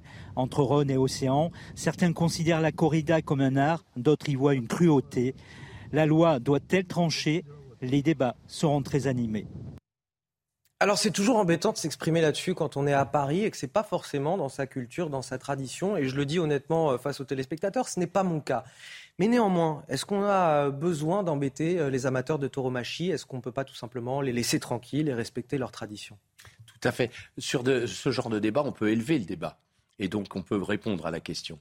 En fait, c'est assez amusant parce que c'est, il y a une forme de, de, d'intelligentsia qui pose des interdits, mais ce sont des interdits sélectifs. C'est-à-dire que là, la corrida, évidemment, ils ne doivent pas avoir de culture du tout euh, euh, dans ce domaine. Et du coup, ils veulent interdire. Je ne crois pas qu'une société avance, non seulement, on l'a vu avant, par la défiance, mais par l'interdit. On avance par l'exemplarité. En l'occurrence, on prend le temps de comprendre qu'à Béziers, comme, à, comme dans tout le sud de, de la France, on a une culture qui est là. Elle doit être respectée. Évidemment qu'on peut être choqué, mais personne n'est obligé d'aller d'ailleurs à une corrida. Et puis, euh, comment sont tués par ailleurs les animaux dans les abattoirs ? C'est un sujet qui est beaucoup plus important et, et, et en beaucoup plus grand nombre. Alors, on imagine que les mêmes qui veulent abolir les, les, les corridas ne mangent probablement pas d'animaux. Et, et mangent des pissenlits, probablement, parce que ça va jusque-là. Vous voyez, on est, dans une, on est dans une société où il y a une nouvelle intelligentsia qui décide ce qui est bien de faire, ce qui n'est pas bien de faire. Moi, je préfère m'en remettre à l'histoire de la France, à sa culture ancestrale. Et la tauromachie fait partie de la culture des pays du Sud-Est comme du Sud-Ouest. Et donc, on doit respecter. Il euh, y, a, y a dans cette tradition pas seulement la mise à mort du taureau. Il y a également au, tout ce qui se joue autour. Il y a des écoles de tauromachie. Il y a des, il y a des gens qui viennent. Il y a de la convivialité. Il y a de la solidarité. Il y a euh, euh, l'espace qui est avant la corrida comme après la corrida. Je ne suis pas là pour défendre la tauromachie. Je suis là pour mettre le doigt sur le fait que, avant de condamner, et c'est pourtant une culture qui devrait être une culture de gauche, essayons d'écouter, essayons d'entendre, essayons de voir quelle est la réalité sociale de la tauromachie. Je trouve ça assez amusant que ce soit un élu euh, comme euh, donc Aymeric Caron qui se dit de gauche, qui euh, condamne une culture extrêmement populaire. Euh, Arthur de Vatrigan, en même temps, euh, les traditions, la culture, c'est aussi fait pour évoluer. Les... Oui, oui, encore une fois, euh, la tradition se... doit être jugée. En... Est-ce qu'une tradition est morale ou est-elle immorale ? Et toutes les traditions ne sont pas... De, de, de, peuvent, peuvent être, euh, certains peuvent être gardés, d'autres peuvent être supprimés, et, évidemment. Euh, là, la question, c'est sur la cause animale. Si la cause animale est le vrai sujet, la corrida doit être le dernier souci de ces antispécistes ou de ces, des défenseurs des animaux. Euh, la souffrance et la, le volume est beaucoup plus important, vous l'avez dit, dans l'industrie de la viande, dans l'expérimentation animale et dans l'abattage rituel. Il y a quand même une hypocrisie, une lâcheté de ces élus d'aller cibler la corrida qui doit concerner huit mille taureaux par an, alors que l'abattage rituel, on est sur des volumes beaucoup plus importants. L'expérimentation animale, bah, c'est une question philosophique qui se pose, hein, parce que l'expérimentation, ok, on fait souffrir l'animal, mais pour quel but derrière ? Donc on peut se poser la question aussi là-dessus. Et sur l'industrie de la viande, évidemment, mais là on tape des gros poissons, donc forcément c'est, on en parle moins, c'est caché, et donc ça fait moins rêver. Donc il y a quand même une hypocrisie aussi de cette gauche-là, de vouloir taper sur un sujet qui concerne peu de gens, au final, parce que l'aficionne ne concerne pas des millions de personnes. On est sur une culture très locale, Béziers, Dax, Bayonne, Nîmes, Arles. Euh, voilà, donc c'est, si la, la défense animale et le bien-être animal est la priorité, il y a d'autres priorités que la corrida. Allez, tenez, on va parler euh, alimentation puisque vous l'évoquiez. Euh, est-ce qu'il faut supprimer les dates de péremption sur certains produits ? C'est ce qu'a décidé une chaîne de supermarchés euh, britannique concernant cinq cents produits frais euh, dès le mois de septembre. L'enseigne appelle ses clients à faire tout simplement preuve de, de jugement et de bon sens avant de consommer le produit. Une mesure qui est possible grâce au Brexit puisque le pays n'est plus soumis aux règles de l'Union européenne. Alors qu'en est-il ? Pour la France, qu'en pensent les consommateurs ? On est allé les interroger avec Michael Dos Santos, Geoffrey Defebvre et Charlotte Gorzala. cent cinquante kilos par Français, c'est la quantité de nourriture consommable jetée chaque année. Des mauvais élèves, difficiles à trouver. On ne jette pas. On fait pas attention aux dates, on mange et on rachète. Je vais y aller manger avant, donc automatiquement. Sauf si vraiment il y en a qui m'échappe, dans, si j'ai beaucoup dans le frigo, bah là ça va à la poubelle. On peut encore les garder une journée ou deux quand même. Moi, j'achète au fur et à mesure, hein, je ne stocke pas non plus. De temps en temps, ça m'arrive d'en jeter quand euh, la date de péremption est passée. Pourtant, le gaspillage alimentaire est une réalité. La faute parfois a deux mentions sur les produits difficiles à distinguer. À consommer jusqu'au signifie qu'un risque sanitaire existe au-delà de la date indiquée. À consommer de préférence avant informe, elle, d'une possible altération du goût et du visuel une fois la date passée. Certaines enseignes tentent de trouver des solutions. C'est le cas chez Auchan où les employés ont en main une application pour les aider à identifier les produits qui arrivent à leur date limite de consommation. Le dispositif qu'Auchan a mis en place permet de rendre visible l'intégralité des produits qui arrivent en date courte avec des remises et donc faire en sorte qu'ils soient achetés. Et donc ils sont bien mis en avant dans des zones anti-gaspi que vous trouvez quand vous allez faire vos courses chez Auchan avec des, effectivement des remises à moins trente pour cent. Donc on a déployé ça à partir de début avril et aujourd'hui on peut annoncer qu'il y a déjà huit millions de produits qui ont été sauvés des bennes et donc effectivement c'est, un, c'est une ampleur inédite. Des efforts qui payent mais qui pèsent essentiellement sur le domaine de la distribution et de la restauration collective. Depuis le premier janvier deux mille vingt et un, la loi Egalim exige qu'ils réduisent leur impact en matière de gaspillage alimentaire de cinquante pour cent d'ici deux mille vingt-cinq. Alors effectivement, en France, il y a ce distinguo à faire avec le « à consommer jusqu'au » qui là indique un risque sanitaire et « à consommer de préférence avant le » qui là indique une possible altération du goût et de l'aspect visuel du produit. Et parce que justement, cette dernière mention, le « à consommer de préférence avant », est-ce qu'on pourrait tout simplement l'enlever pour laisser simplement les Français juges du produit qu'ils veulent consommer? Oui, ça peut être une solution, évidemment. Après, j'avais vu une, une étude l'année dernière d'OpinionWay, le, les raisons du gaspillage, la date de péremption dépassée, euh, c'était, ça représentait un tiers, ce qui est pas mal, un tiers. Mais euh, la question, c'est où sont les deux tiers représentent quoi ? euh, Sur votre reportage, euh, il y a quelque chose qui peut être, euh, qui, qui part d'une bonne idée, mais qui, en fait, au final, peut arriver à quelque chose de négatif. C'est quand on demande aux grandes enseignes de limiter le gaspillage avec les, avec les produits périmés. Les produits périmés, ce sont des produits frais. Et le risque, c'est de, pour les enseignes d'éviter de perdre de l'argent, c'est d'aller de, de, de plus en plus vers l'industrialisation avec de plus en plus de produits chimiques qui vont pouvoir conserver de plus en plus longtemps les produits. Donc le problème, c'est ça, c'est que le frais, c'est le gaspiller, mais le frais est meilleur pour la santé aussi.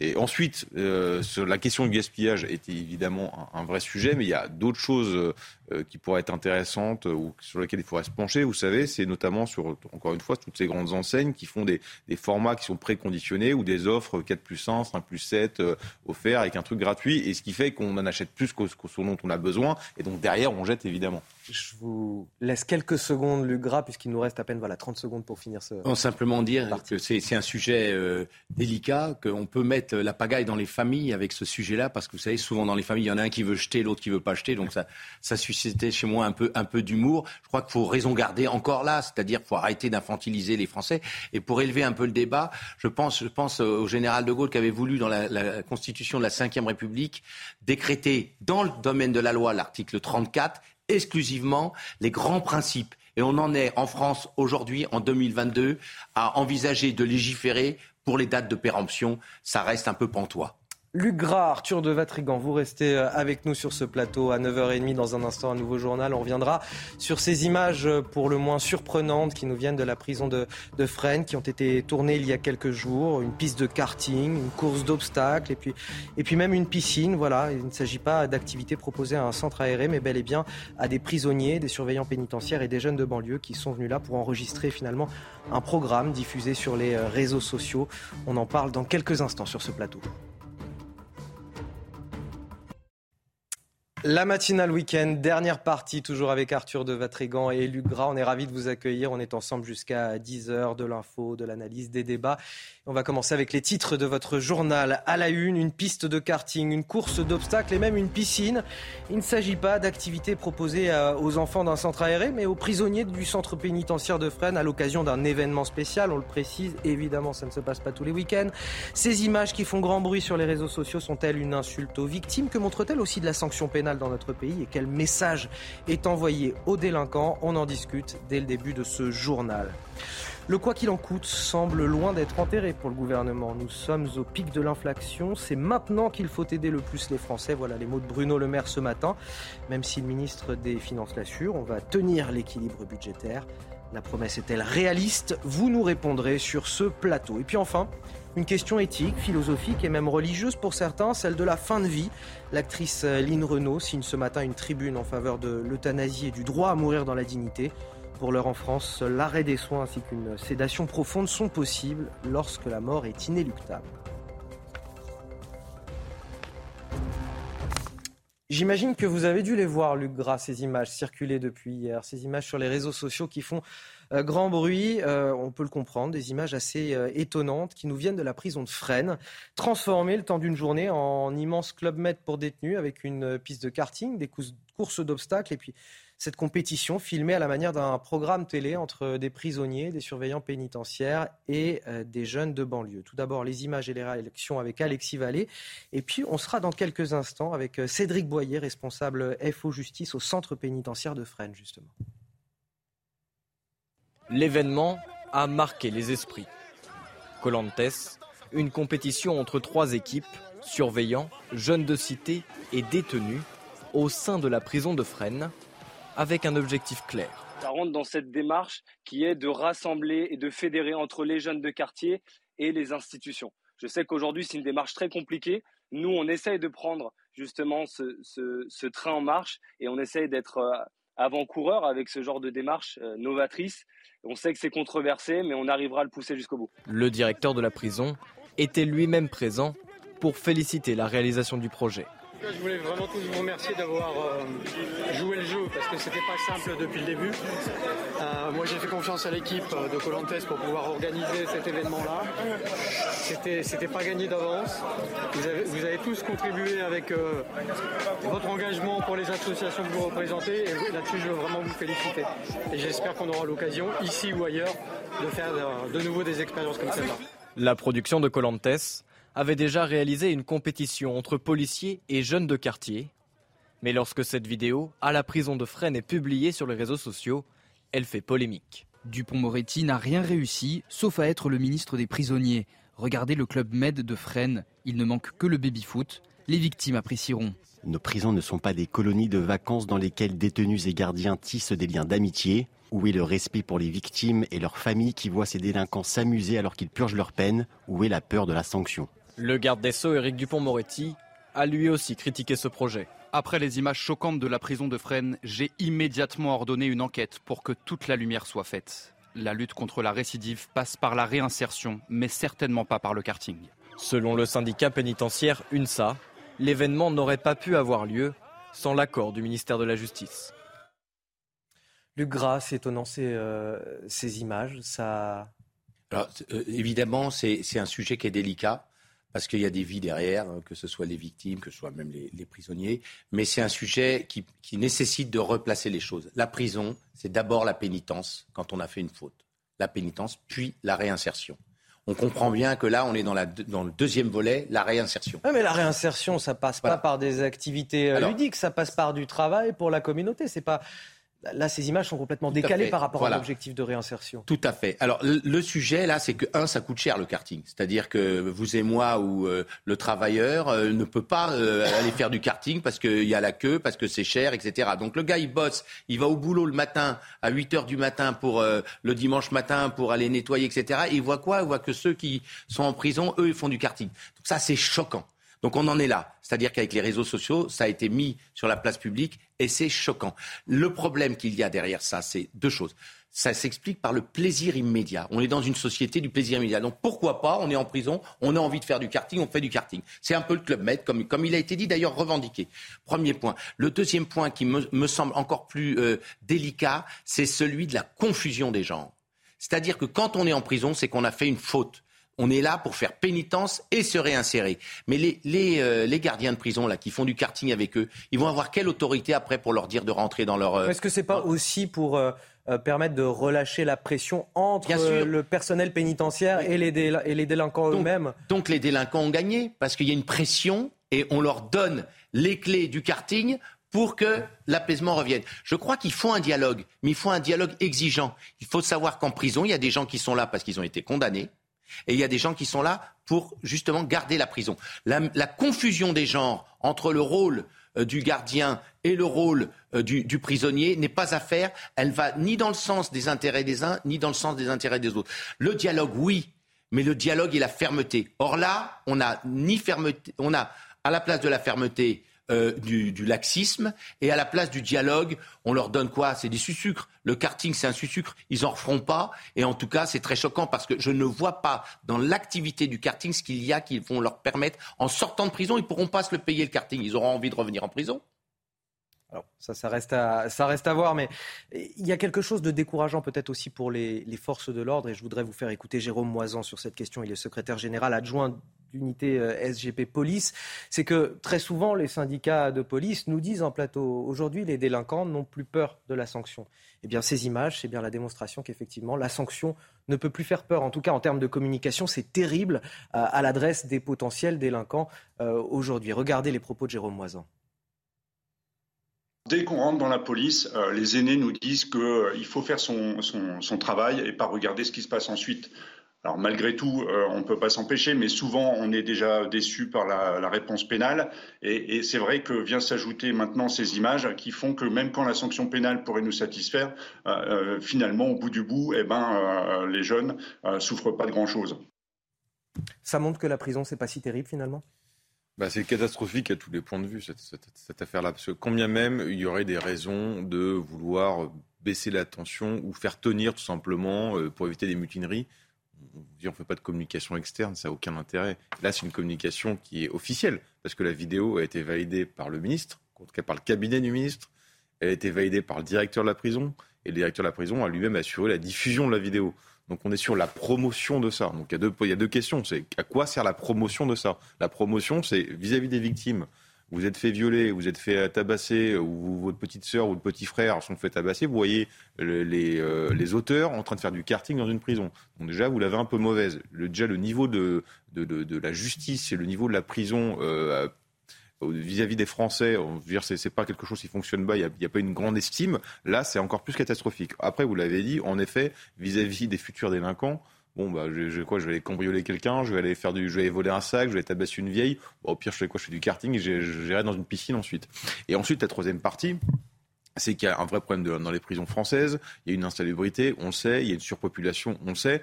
Et donc, maintenant, quand vous, vous vouloir demander euh, des réformes ou de, de l'argent pour pouvoir dire, il faut, au nom de la dignité des prisonniers qui doit être respectée, euh, donner un peu, il faut, il faut allonger un peu de fonds pour pouvoir restaurer les, pris, les, les prisons ou réhabiliter certaines prisons françaises. On va vous rironner en disant bah, c'est de nous, vous faites du karting et vous faites de la piscine dans, dans vos prisons, donc le budget vous pouvez le mettre ailleurs. Donc c'est, c'est catastrophique à tous les points de vue cette affaire.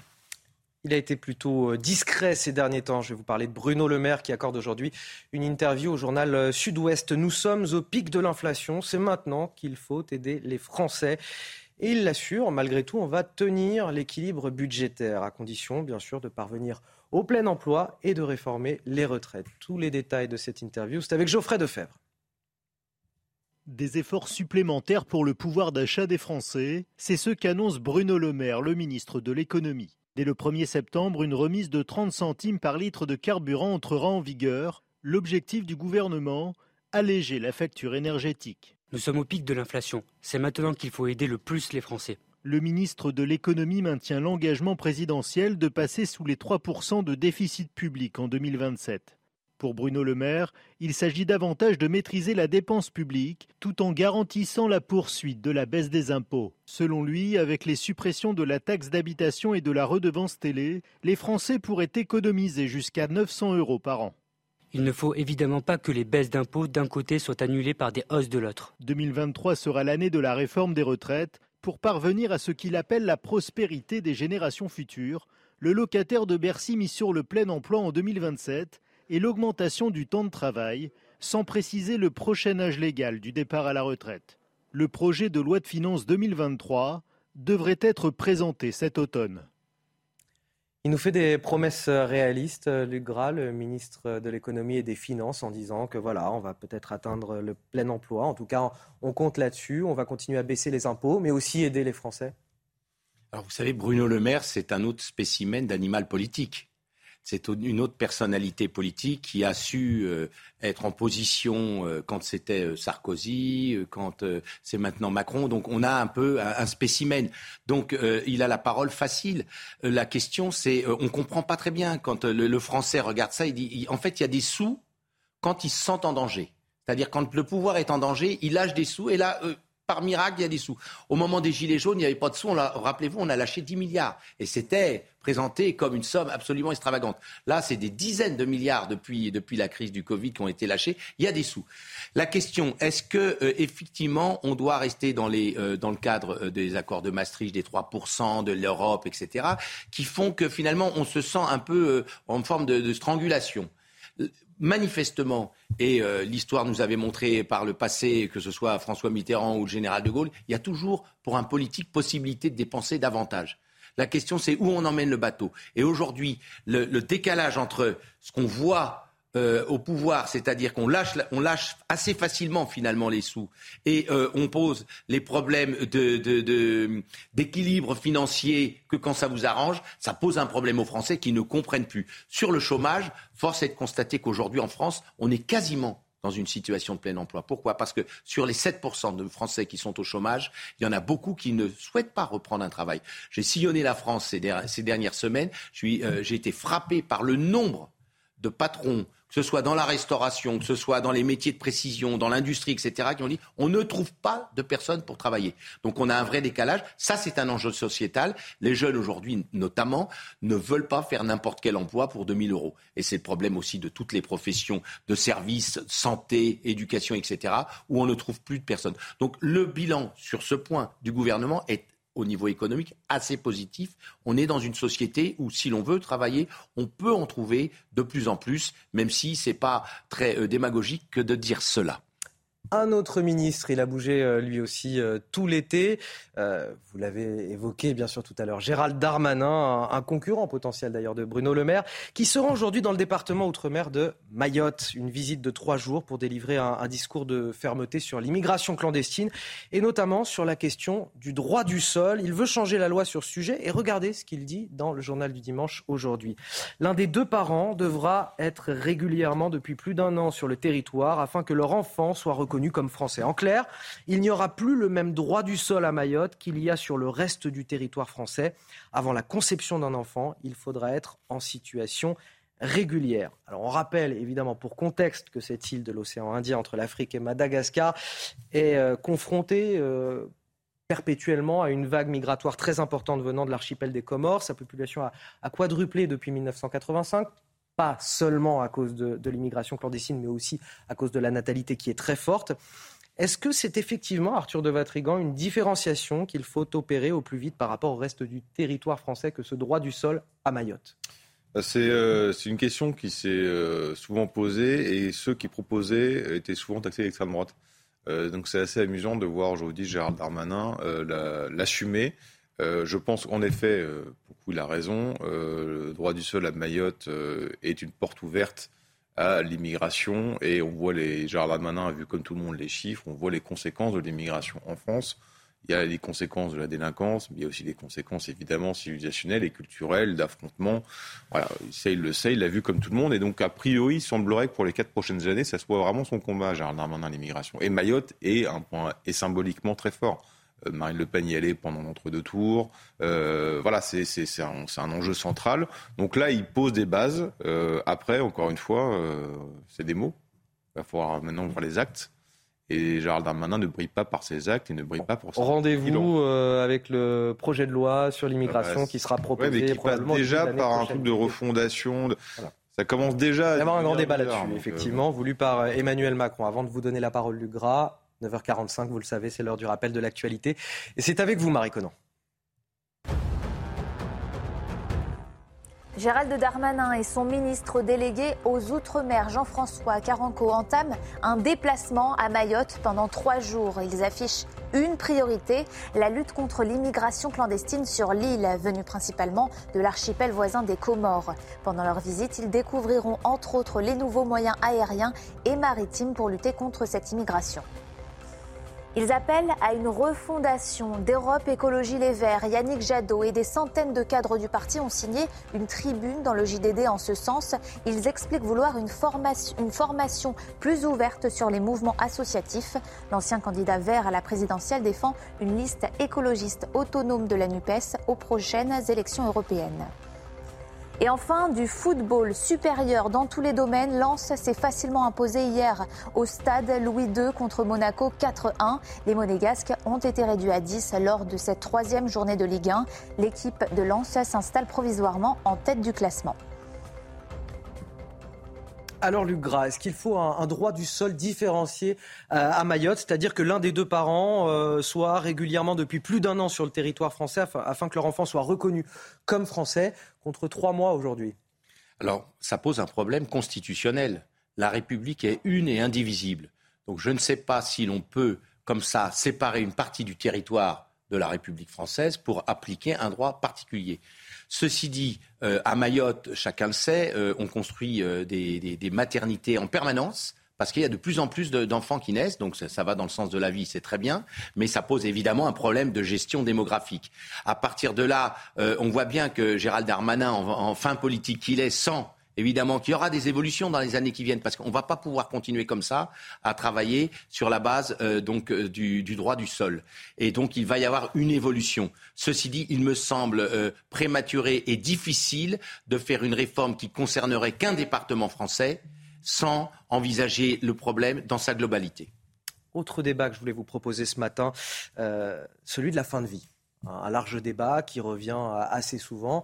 Euh, Elle veut mettre fin à ce qu'elle considère comme une hypocrisie française. Euh, il s'agit de Line Renaud, euh, l'actrice, chanteuse, qui signe aujourd'hui une tribune dans le J D D en faveur de l'euthanasie, alors que certains Français se rendent dans d'autres pays euh, pour abréger leur souffrance lorsqu'ils se savent condamnés. Regardez les précisions de Célia Judas et on en discute juste après. Line Renaud prend une nouvelle fois la plume dans le journal du dimanche. Aux côtés d'Olivier Falorni, elle appelle la France et ses parlementaires à se saisir d'un sujet encore tabou, celui de la légalisation de l'aide active à mourir. Comment ne pas comprendre que certains de nos concitoyens, parce qu'ils sont atteints d'un cancer généralisé, d'une sclérose en plaques ou de la maladie de Charcot en phase avancée, souhaitent abréger leur vie? L'actrice dresse un constat terrible. Chaque année, entre deux et quatre mille euthanasies clandestines seraient pratiquées en France. En refusant jusqu'à présent de légaliser toute aide active à mourir, la France a fait preuve d'une grande hypocrisie. En deux mille dix-neuf, un sondage publié par Ipsos indiquait que quatre-vingt-seize pour cent des Français sont favorables à la légalisation de l'euthanasie en France. Et ce, peu importe leur âge, leur sensibilité politique ou leur catégorie socio-professionnelle. Les Français souhaitent, dans leur écrasante majorité, maîtriser leur destin jusqu'au bout. Line Renaud et Olivier Falorni invitent la France à s'inspirer de ses voisins et le président à se souvenir de ses propres mots. Lors de la campagne pour l'élection présidentielle, Emmanuel Macron a répondu à une citoyenne qui l'interrogeait sur ce sujet. « Je suis favorable à ce qu'on évolue vers le modèle belge. Les Français attendent ce droit à leur ultime liberté. » Certains pays européens ont déjà légiféré sur le droit de leurs citoyens à choisir leur fin de vie. C'est notamment le cas des Pays-Bas, de la Belgique ou encore de la Suisse. Vaste question, euh, Luc Gras, éthique, philosophique, religieuse aussi pour certains, notamment au sein de la communauté catholique. Tout à fait, donc c'est un sujet tout à fait délicat. Euh, moi, je suis toujours étonné quand des personnalités comme Line Renaud, il y a longtemps qu'elle n'est plus actrice, prend la parole. Elle a quand même été toujours dans les allées de, du, du pouvoir. Elle était très chiracienne, puis maintenant elle est très Macron, et cetera. Donc bon, Voilà, ça pose la personne. À partir de là, le sujet de fond, c'est très délicat parce que moi, je trouve tout est légitime. Les gens qui disent il faut, il y a quelque chose de sacré dans la vie, il faut préserver euh, la vie jusqu'au bout en espérant toujours une rémission, c'est tout à fait légitime. De l'autre côté, abrégeons les souffrances des personnes qui n'en peuvent plus, et cetera. On peut l'entendre également. Donc, ce qu'a voulu le législateur depuis des décennies, euh, et vraiment euh, de manière transpartisane, hein, c'était à l'époque socialiste, euh, euh, U M P, c'était d'aller le plus loin possible euh, vers euh, la, la, l'accompagnement des malades, sans toutefois euh, franchir le Rubicon qui est de dire « on peut décider de tout arrêter ». En réalité, dans les hôpitaux, chacun le sait aujourd'hui, il n'y a pas Il y a très peu d'acharnement thérapeutique. La réalité, c'est que quand quelqu'un veut, veut, veut, veut plus combattre, en réalité, les choses se font assez naturellement. La question, c'est est-ce qu'il faut aller au-delà pour permettre à, à, à la personne ou à, ses, à son entourage de dire euh, stop ? C'est vraiment une question éthique qui, qui, à mon avis, se règle plutôt cas par cas qu'une fois de plus par une loi de nature générale qui s'appliquerait à tous euh, de manière très discriminante. Et un sujet évidemment euh, très clivant. Je voulais finir ce journal, messieurs, avec euh, de belles images quand même, finir en, en poésie quelque part. On va partir au Groenland. Euh, mieux vaut profiter des images d'ailleurs parce que là-bas, le, le tourisme et le réchauffement climatique euh, ne font pas véritablement bon ménage. Ce sont des facteurs qui bouleversent l'écosystème du territoire et puis aussi le quotidien des habitants. Regardez ces images, elles sont commentées par Maxime Lavandier. Au Groenland, majestueuse île de glace au bout du monde, icebergs et glaciers s'étendent à perte de vue. Sur la côte ouest, les touristes se pressent pour admirer le fjord d'Ilulissat, classé au patrimoine mondial de l'UNESCO depuis deux mille quatre. C'est tout simplement waouh. J'adore vraiment la glace. Et puis c'est tellement calme. Il n'y a pas de bruit. C'est incroyable. It's amazing. Toute cette beauté pourrait pourtant disparaître. Si la région est aux premières loges du réchauffement climatique, elle attire de plus en plus de touristes curieux de voir ce monde de glace en péril. L'année dernière, ils étaient cinquante mille, obligeant la ville à poser des limites. On ne veut pas devenir comme l'Islande, on ne veut pas du tourisme de masse. On veut pouvoir réguler le tourisme ici.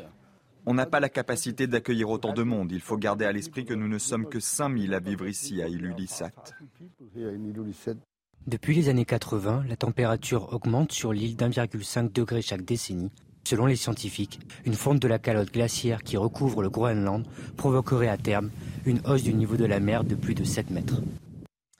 Et pour achever cette matinale, messieurs, un mot de, de sport à présent, euh, de Ligue un, l'O M qui a battu Nantes hier soir de buts à un. Il y a deux semaines, Dimitri Payet disputait son trois centième match avec l'O M. Alors pour marquer le coup, le club marseillais a tenu à le récompenser en amorce de la rencontre face à Nantes. Un match que le Réunionnais débute sur le banc pour changer, au contraire des recrues Jordan Verretou et Alexis Sanchez, dont il s'agit de la première titularisation depuis le mois de mars. Dominateur une bonne partie de la rencontre, les Marseillais finissent par ouvrir le score à la soixante-dixième grâce à Chancel Bamba.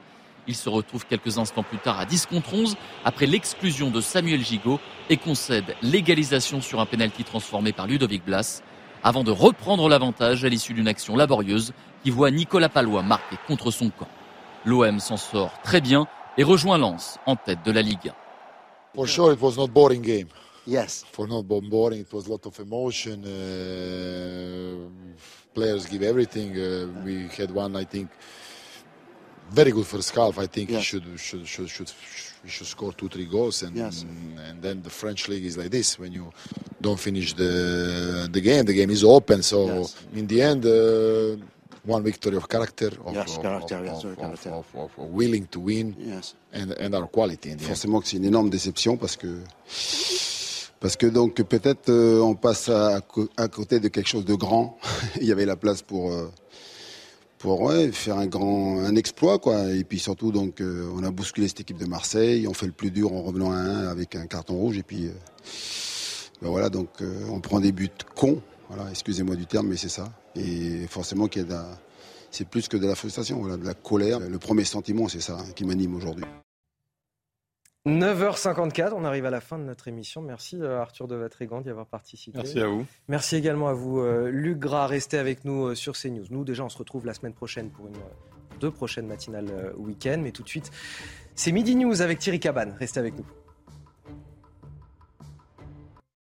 Ravi de vous accueillir sur CNews pour votre météo qui s'annonce un petit peu plus mitigée pour la semaine à venir. En effet, nous avons une nouvelle dégradation qui arrive par l'ouest. Donc, dans un premier temps, ça se traduit surtout par beaucoup de nuages hein, sur, une large, sur une large façade ouest, avec quelques pluies, hein, principalement en direction des Pyrénées, mais aussi vers la pointe du Finistère. Partout ailleurs, eh bien, le soleil résiste, avec toujours Mistral, Tramontane entre Corse et continent. Et dans l'après-midi, eh bien, la perturbation va légèrement gagner du terrain. Toujours beaucoup de nuages ponctués de quelques ondées qui auront tendance à persister du sud-ouest en remontant vers l'Hauts de France. Elles seront un tout petit peu plus copieuses, là encore, de la Bretagne en direction du Cotentin et même du Pays de Caux. L'Est résiste toujours avec un très beau soleil, donc profitons-en. Pour les températures, eh bien, ça commence à baisser. En matinée, on observera dix degrés la minimale en direction de la Champagne, onze degrés pour l'Alsace, tout comme pour la Bourgogne, la Franche-Comté. Bon, en revanche, il fait encore chaud au lever du jour. Que ce soit principalement vers la Méditerranée avec vingt-trois degrés pour Nice. Et donc dans l'après-midi, eh bien à nouveau la chaleur hein, gagne du terrain doucement mais sûrement. Euh, trente-deux degrés au meilleur de la journée, voire plus hein, localement euh, à l'abri et à l'abri. Donc euh, en effet, donc trente-deux degrés que ce soit pour euh, Montpellier ou que ce soit pour Perpignan. Les températures seront un tout petit peu plus tempérées là encore vers le Finistère, vingt degrés à Brest. Partout ailleurs, il fera entre vingt-quatre et vingt-six degrés avec vingt-quatre degrés à Lille, vingt-sept degrés à Strasbourg, tout comme à Bordeaux, vingt-neuf degrés en direction du bassin Saint-Stéphanois, vingt-six degrés à Paris. Donc la suite, elle s'annonce encore assez mitigée avec une alternance de, de, belles, de belles éclaircies, mais aussi à nouveau des pluies. Donc ils vont gagner encore la journée de mardi vers un large quart nord-ouest. Idem pour mercredi, ça a tendance à faire du surplace car on est sous l'influence de l'anticyclone. Et vous remarquerez eh bien, une forte remontée encore du mercure. Ça sera un nouveau pic de chaleur, mais un pic. Hein, ça ne durera, et, et, heureusement, ça ne durera pas longtemps, hein, comme les vagues de chaleur qu'on a pu, euh, qu'on a pu connaître avant. Il faudra attendre mercredi à nouveau pour une baisse du mercure à la faveur des orages hein, qui vont traverser encore une fois euh, la France d'ouest en est.